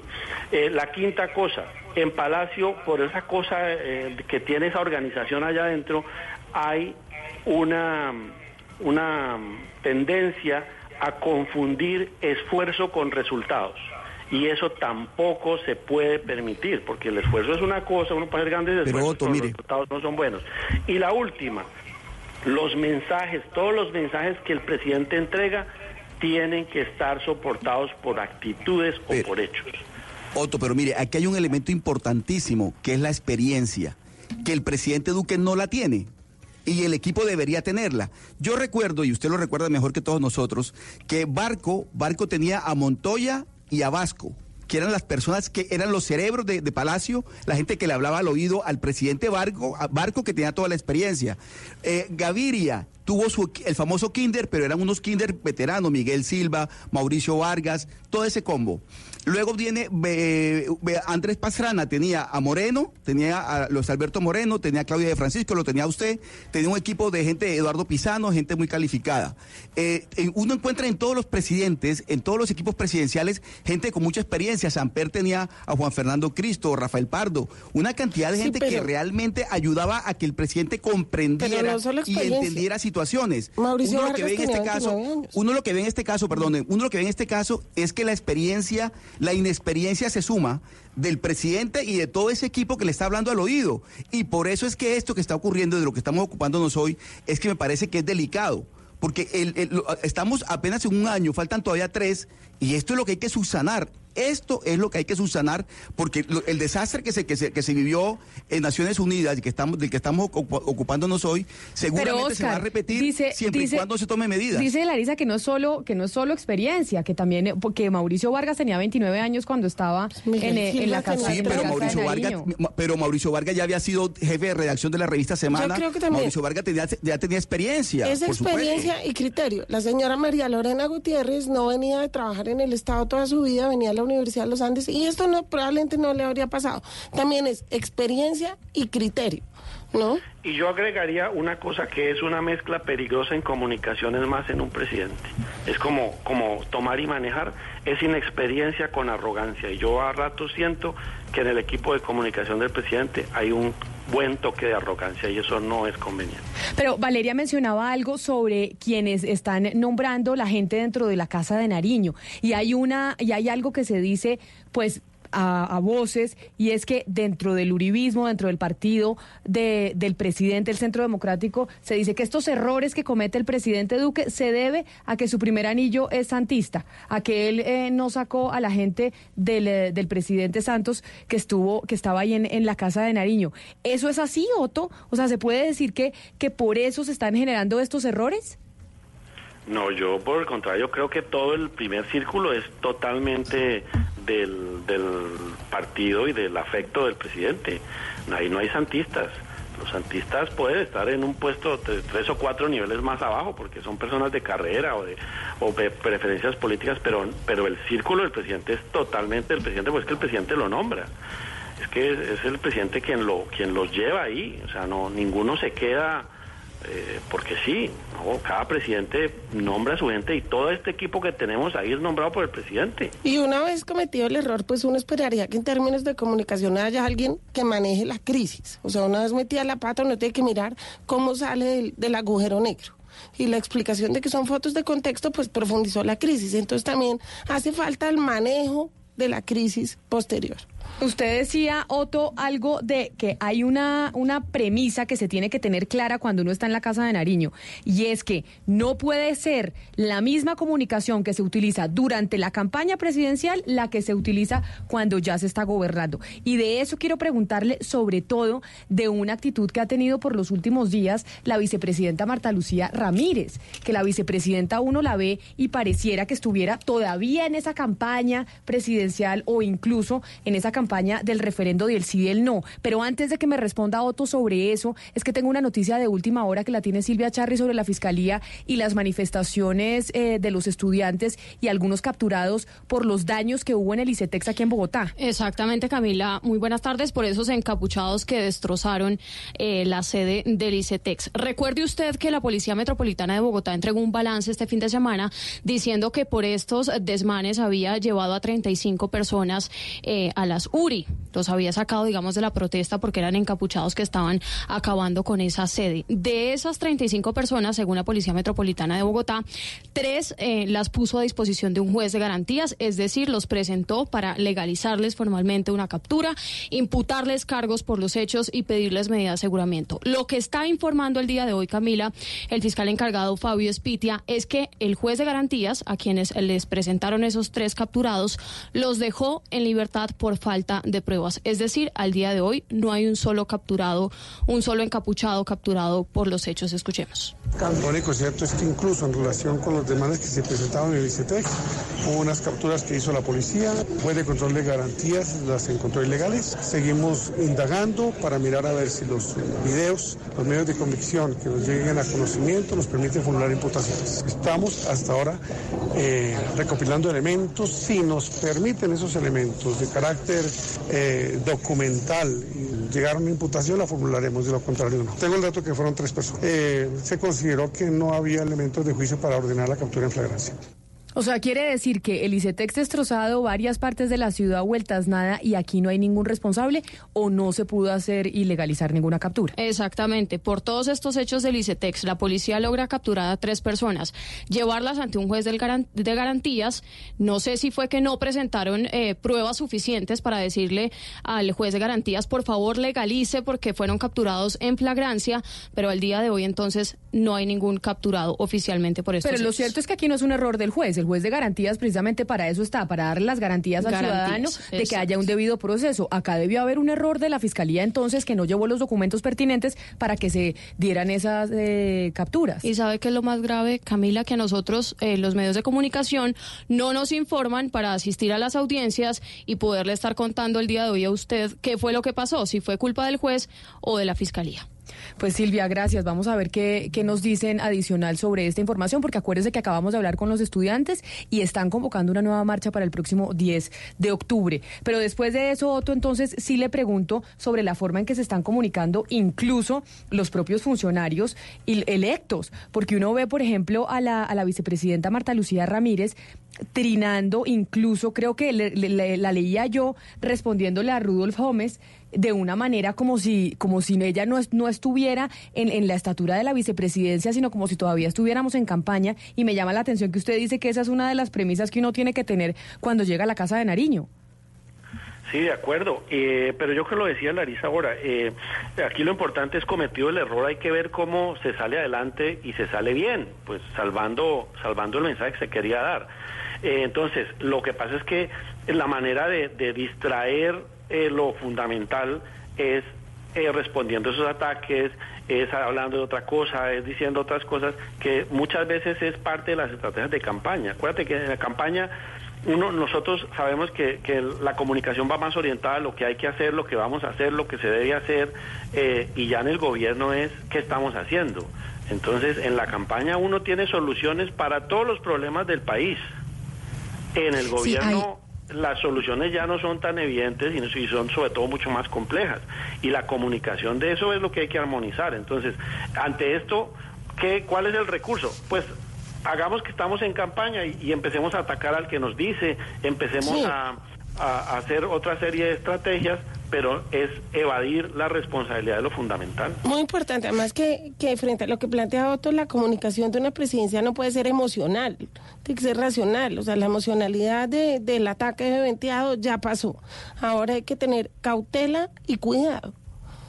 Sí, uno de los puntos que usted eh, tocaba, Larisa, y que es bien importante es el sentido de autoridad, de verticalidad, es decir, sentir quién está en el poder y quién está, quién tiene todo, pues las riendas, quién, quién tiene el poder por las riendas. ¿Qué tanto juega en esta crisis, digamos que es en buena parte crisis de comunicación, el hecho de que parte de la opinión pública tenga en mente que el poder en Palacio no es el mismo presidente Duque, sino Álvaro Uribe, y por qué no ha habido como un esfuerzo real o, o visible por desmarcarse? Pero mire, antes de que Larisa le responda a esa pregunta, es que acá tengo un tuitero que yo creo que tratan de desprestigiar y de desestimar lo- las opiniones de la gente, calificándolas de tener una ideología. Porque me dice JJ Trujillo y me dice, a esta hora en Blue Radio la mesa santista encabezada por Camila Zuluaga y reforzada por casi nadie Valeria Santos y Ana Cristina Restrepo. Pero además la fresa del pastel, la recién echada de la revista Semana, Larisa Pisano, le da garrote a Iván Duque eh, sin misericordia. Es como si, mejor dicho, como si lo, que se estuviera diciendo,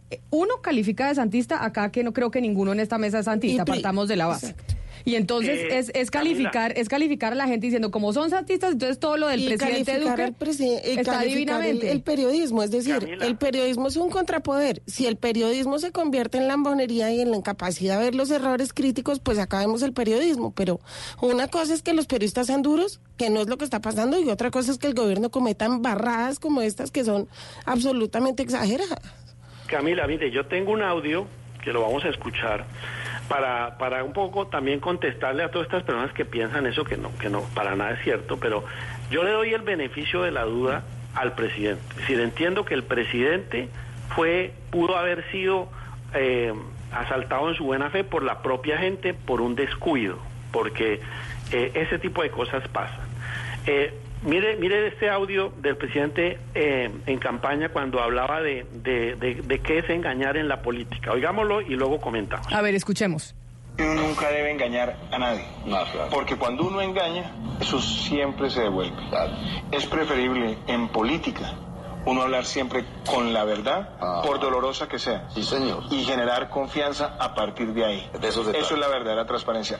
El error de los gobernantes muchas veces es tratar de manipular y llevar a la- al pueblo, a la sociedad, a creer cosas que le den tranquilidad inmediata. Eso de esa entrevista que da el presidente Duque y que dijo es, es de cuándo, Otto. Eh, entiendo que es de campaña porque es, la pueden encontrar en YouTube. Si usted, si usted mira en YouTube, busca las 16 embarradas de, de Iván Duque eh, en el primer año de gobierno. Ahí va a encontrar una serie de, de sonidos, de, de declaraciones donde se ven errores. Y ahí en una de esas eh, dejan este este testimonio del presidente sobre sobre lo que es engañar y decir mentiras. Yo digamos, yo Otto, creo que pero- pero- pero una diga- persona que piensa eso realmente no es consecuente con lo que pasó. Entonces, Pero digamos, digo, Otto, mire, para mí es un error de la gente alrededor del Pues si lo engañaron, que echen a toda la gente que lo No, no. engañó. En este caso el presidente estaba convencido que estaba diciendo la verdad. Es decir, el problema, el problema realmente existe es en la mentira. Es decir, eh, eh, cuando el presidente, que no creo que haya sido el caso, porque yo le creo que el presidente en este caso, cuando está diciendo que estas fotos son las que muestran que el ELN está en Venezuela y demás, está creyendo en la información que, que recibió. Pero lo otro, lo otro sí me parecería gravísimo y es la mala fe. Es decir, cuando usted está diciendo de una mentira sabiendo que está diciendo una mentira, Sí, que pero- no creo que sea el caso Pero del esa presidente. información no la En- tenemos, o sea, no sabemos si fue No, mala no, fe en o este si caso- fue descuido. No, pero, pero, pero yo le creo al presidente. Si el presidente recibe una información de inteligencia militar, donde le están diciendo aquí están las pruebas que demuestran esto y esto y esto, el presidente está creyendo en su jefe de inteligencia militar. Claro, pero no sabemos si esa información fue de mala fe entregada al presidente o no. O sea, no se Ah, sabe ok. si es de mala fe o no. No sé, de eso acuerdo, no pero sabemos. entonces, pero entonces cuestionemos la mala fe de quien le entrega la información al presidente y no la mala fe del presidente al decir lo que No, dijo. De acuerdo, la ingenuidad del presidente. eso es otra la ingenuidad del presidente. El filtro es de la gente de comunicación. Es que todo esto se hubiera arreglado si la gente de comunicación Pero, hubieran hecho el control de Otto, mensaje. y si no sabían, es que lo que a mí me informan es que la gente, la- los que yo les menciono, eh, Víctor Muñoz, Álvaro García, Miguel Ceballos, Francisco Barbosa, esta gente no tenía ni idea que le iban a entregar ese, ese informe al presidente presidente Duque y que el presidente Duque lo iba a, a dar en Naciones Unidas. Si esta gente no sabía, si su principal anillo no sabía, pues la responsabilidad es de quién, del presidente o de quién. del presidente porque permitió que ese tipo de cosas pasaran sin el control de su gente.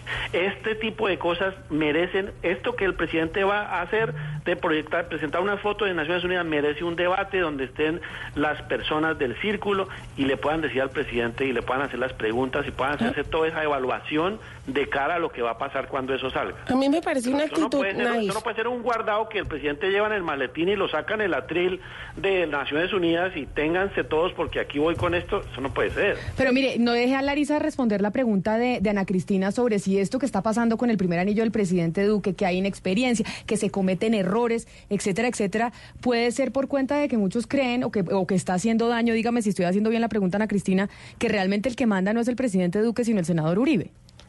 Creen que el poder es Uribe y no el mismo Duque y eso le resta todo, pues todo poder a él dentro del palacio y fuera. O Ana Cristina, yo lo vería al revés. Digamos, este tipo de embarradas lo que proyectan es una legitimidad débil que termina medrando el poder político presidencial. Si estas cosas pasan, pues hacen quedar al pobre presidente que no tuvo nada que ver acá y que fue naif, ingenuo, como una persona que a la que todo el mundo le puede pasar por encima metiéndole unas fotos y a él como un señor ingenuo que no pregunta quién, cuándo, cómo y dónde. Pero mire, vámonos, Otto, y usted que estuvo en la Casa de Nariño durante el gobierno Santos, a recordar eh, un momento en donde hubo una foto que generó muchas burlas al, al presidente Juan Manuel Santos, y fueron esas fotos eh, en boxers que salía el presidente Santos leyendo un periódico en boxers recién levantado en una de estas casas de, de interés social en Valledupar. Y me informan a mí que esa foto fue responsabilidad suya, fue estrategia comunicacional suya. En ese momento, ¿cómo se sortió esa crisis de esa foto? Que yo le confieso, yo me burlé un montón. Que dije que, que fue un oso del presidente Santos salir en boxers leyendo el periódico que se había pasado la noche en una de A estas mí me casas. confesaron, ay, me confesó alguien del equipo de comunicaciones que fue el mismo presidente el que tomó esa, el que pidió esa foto tal cual. A ver, Otto, cuéntenos. No, la foto se planeó eh, porque en ese momento estaban la oposición estaba diciendo que las casas que estaba entregando el gobierno eran casas que no cumplían los mínimos estándares de calidad, que bueno, todo tipo de cosas que puede decir la oposición de un gobierno. Entonces dijimos con el presidente, pues vamos a ir a quedarnos a una ciudad, vamos y nos dormimos cada uno en una en un apartamento de esos a cambio de pagar hotel y tal, vamos y dormimos. Y eso fue lo que se hizo. Entonces, el presidente durmió en un apartamento de eso, se bañó en la ducha del baño de ese apartamento, como cualquier ciudadano que lo fuera a habitar. Y, y como eso parecía, pues no parecía una acción del presidente. Digo, vamos a tomar una foto al otro día, el presidente leyendo el periódico de Valledupar, eh, sentado en la sala de esa salita que le armaron ahí en el apartamento. Pero, pero mire, en Era- era últimas, para ese episodio... era para mostrar el, el- el- el hecho de, de los temas de Camila, la foto salió últimas- mal, la foto salió mal porque se cometió un error en el equipo y es que la foto no se recortó, no se editó, la foto se entregó tal cual se tomó y a esa foto había que quitarle un poco por la derecha y un poco por abajo para quitarle lo que no, lo que no, lo que no se vio, Pero, lo que no se debía ver. Camila, le cuento, Ahora, esa eh, foto es Oscar, inofensiva. Oscar, una cosa, ¿y cómo se solucionó el problema? Quedándose callado porque ahí no había nada que Bueno, pero mire, esa foto, el episodio de la foto de Valledupar es inofensivo comparado con otros episodios. A nosotros en la revista Semana, en pleno proceso 8000, nos llegó el ministro de Defensa, Fernando Botero, con un dossier que demostraría, o demostraba en ese momento, que Nicaragua se iba a meter a San Andrés ese fin de semana. Teníamos una portada lista del proceso 8000 y, y Fernando Botero nos convenció a todos en semana de que ese fin de semana se iba a meter, eh, Nicaragua iba a atacar a San Andrés y hizo también, también lo hizo con la revista Cambio. Y ese fin de semana las dos revistas, Semana y Cambio, salieron con el cuento de que, eh, de que Nicaragua se iba a meter a San Andrés. ¿Cómo le parece? O sea, es que uno tiene que tener las alertas siempre encendidas porque este tipo de cosas que ocurren en el, en el alto gobierno, ya sea porque hay un, un- un- un asesor que es más inteligente o se las da inteligente que otros, o porque tiene la perversa idea de distraer a los medios de comunicación como ocurrió con Botero en ese momento, eso hay que, hay que estar alertas porque en un, en un gobierno pasan estas cosas todos los días. Lo grave de este episodio de las fotos de la ONU, Camila y amigos oyentes y, y amigos de la mesa, es que eso ocurrió ante las Naciones Unidas en el tema de que Duque le ha puesto No, pues más interés en su gobierno, El oso que es el tema venezolano. Uf. Pero entonces, mire, voy a cerrar esta discusión y esta, eh, este análisis sobre lo que está pasando con el anillo del presidente Duque. El principal anillo, la gente que lo protege de este tipo de embarradas para que cada uno de ustedes califique ese primer anillo de 1 a 5. Y empiezo por usted, Oscar. Usted le da una calificación al primer anillo del presidente Duque en la casa de Nariño. ¿De cuánto? Pero no se me asuste, Oscar. Se ra- no, se raja, se raja. Dos, dos. Dos. Usted, Larisa, Sí. ¿qué calificación le da al primer?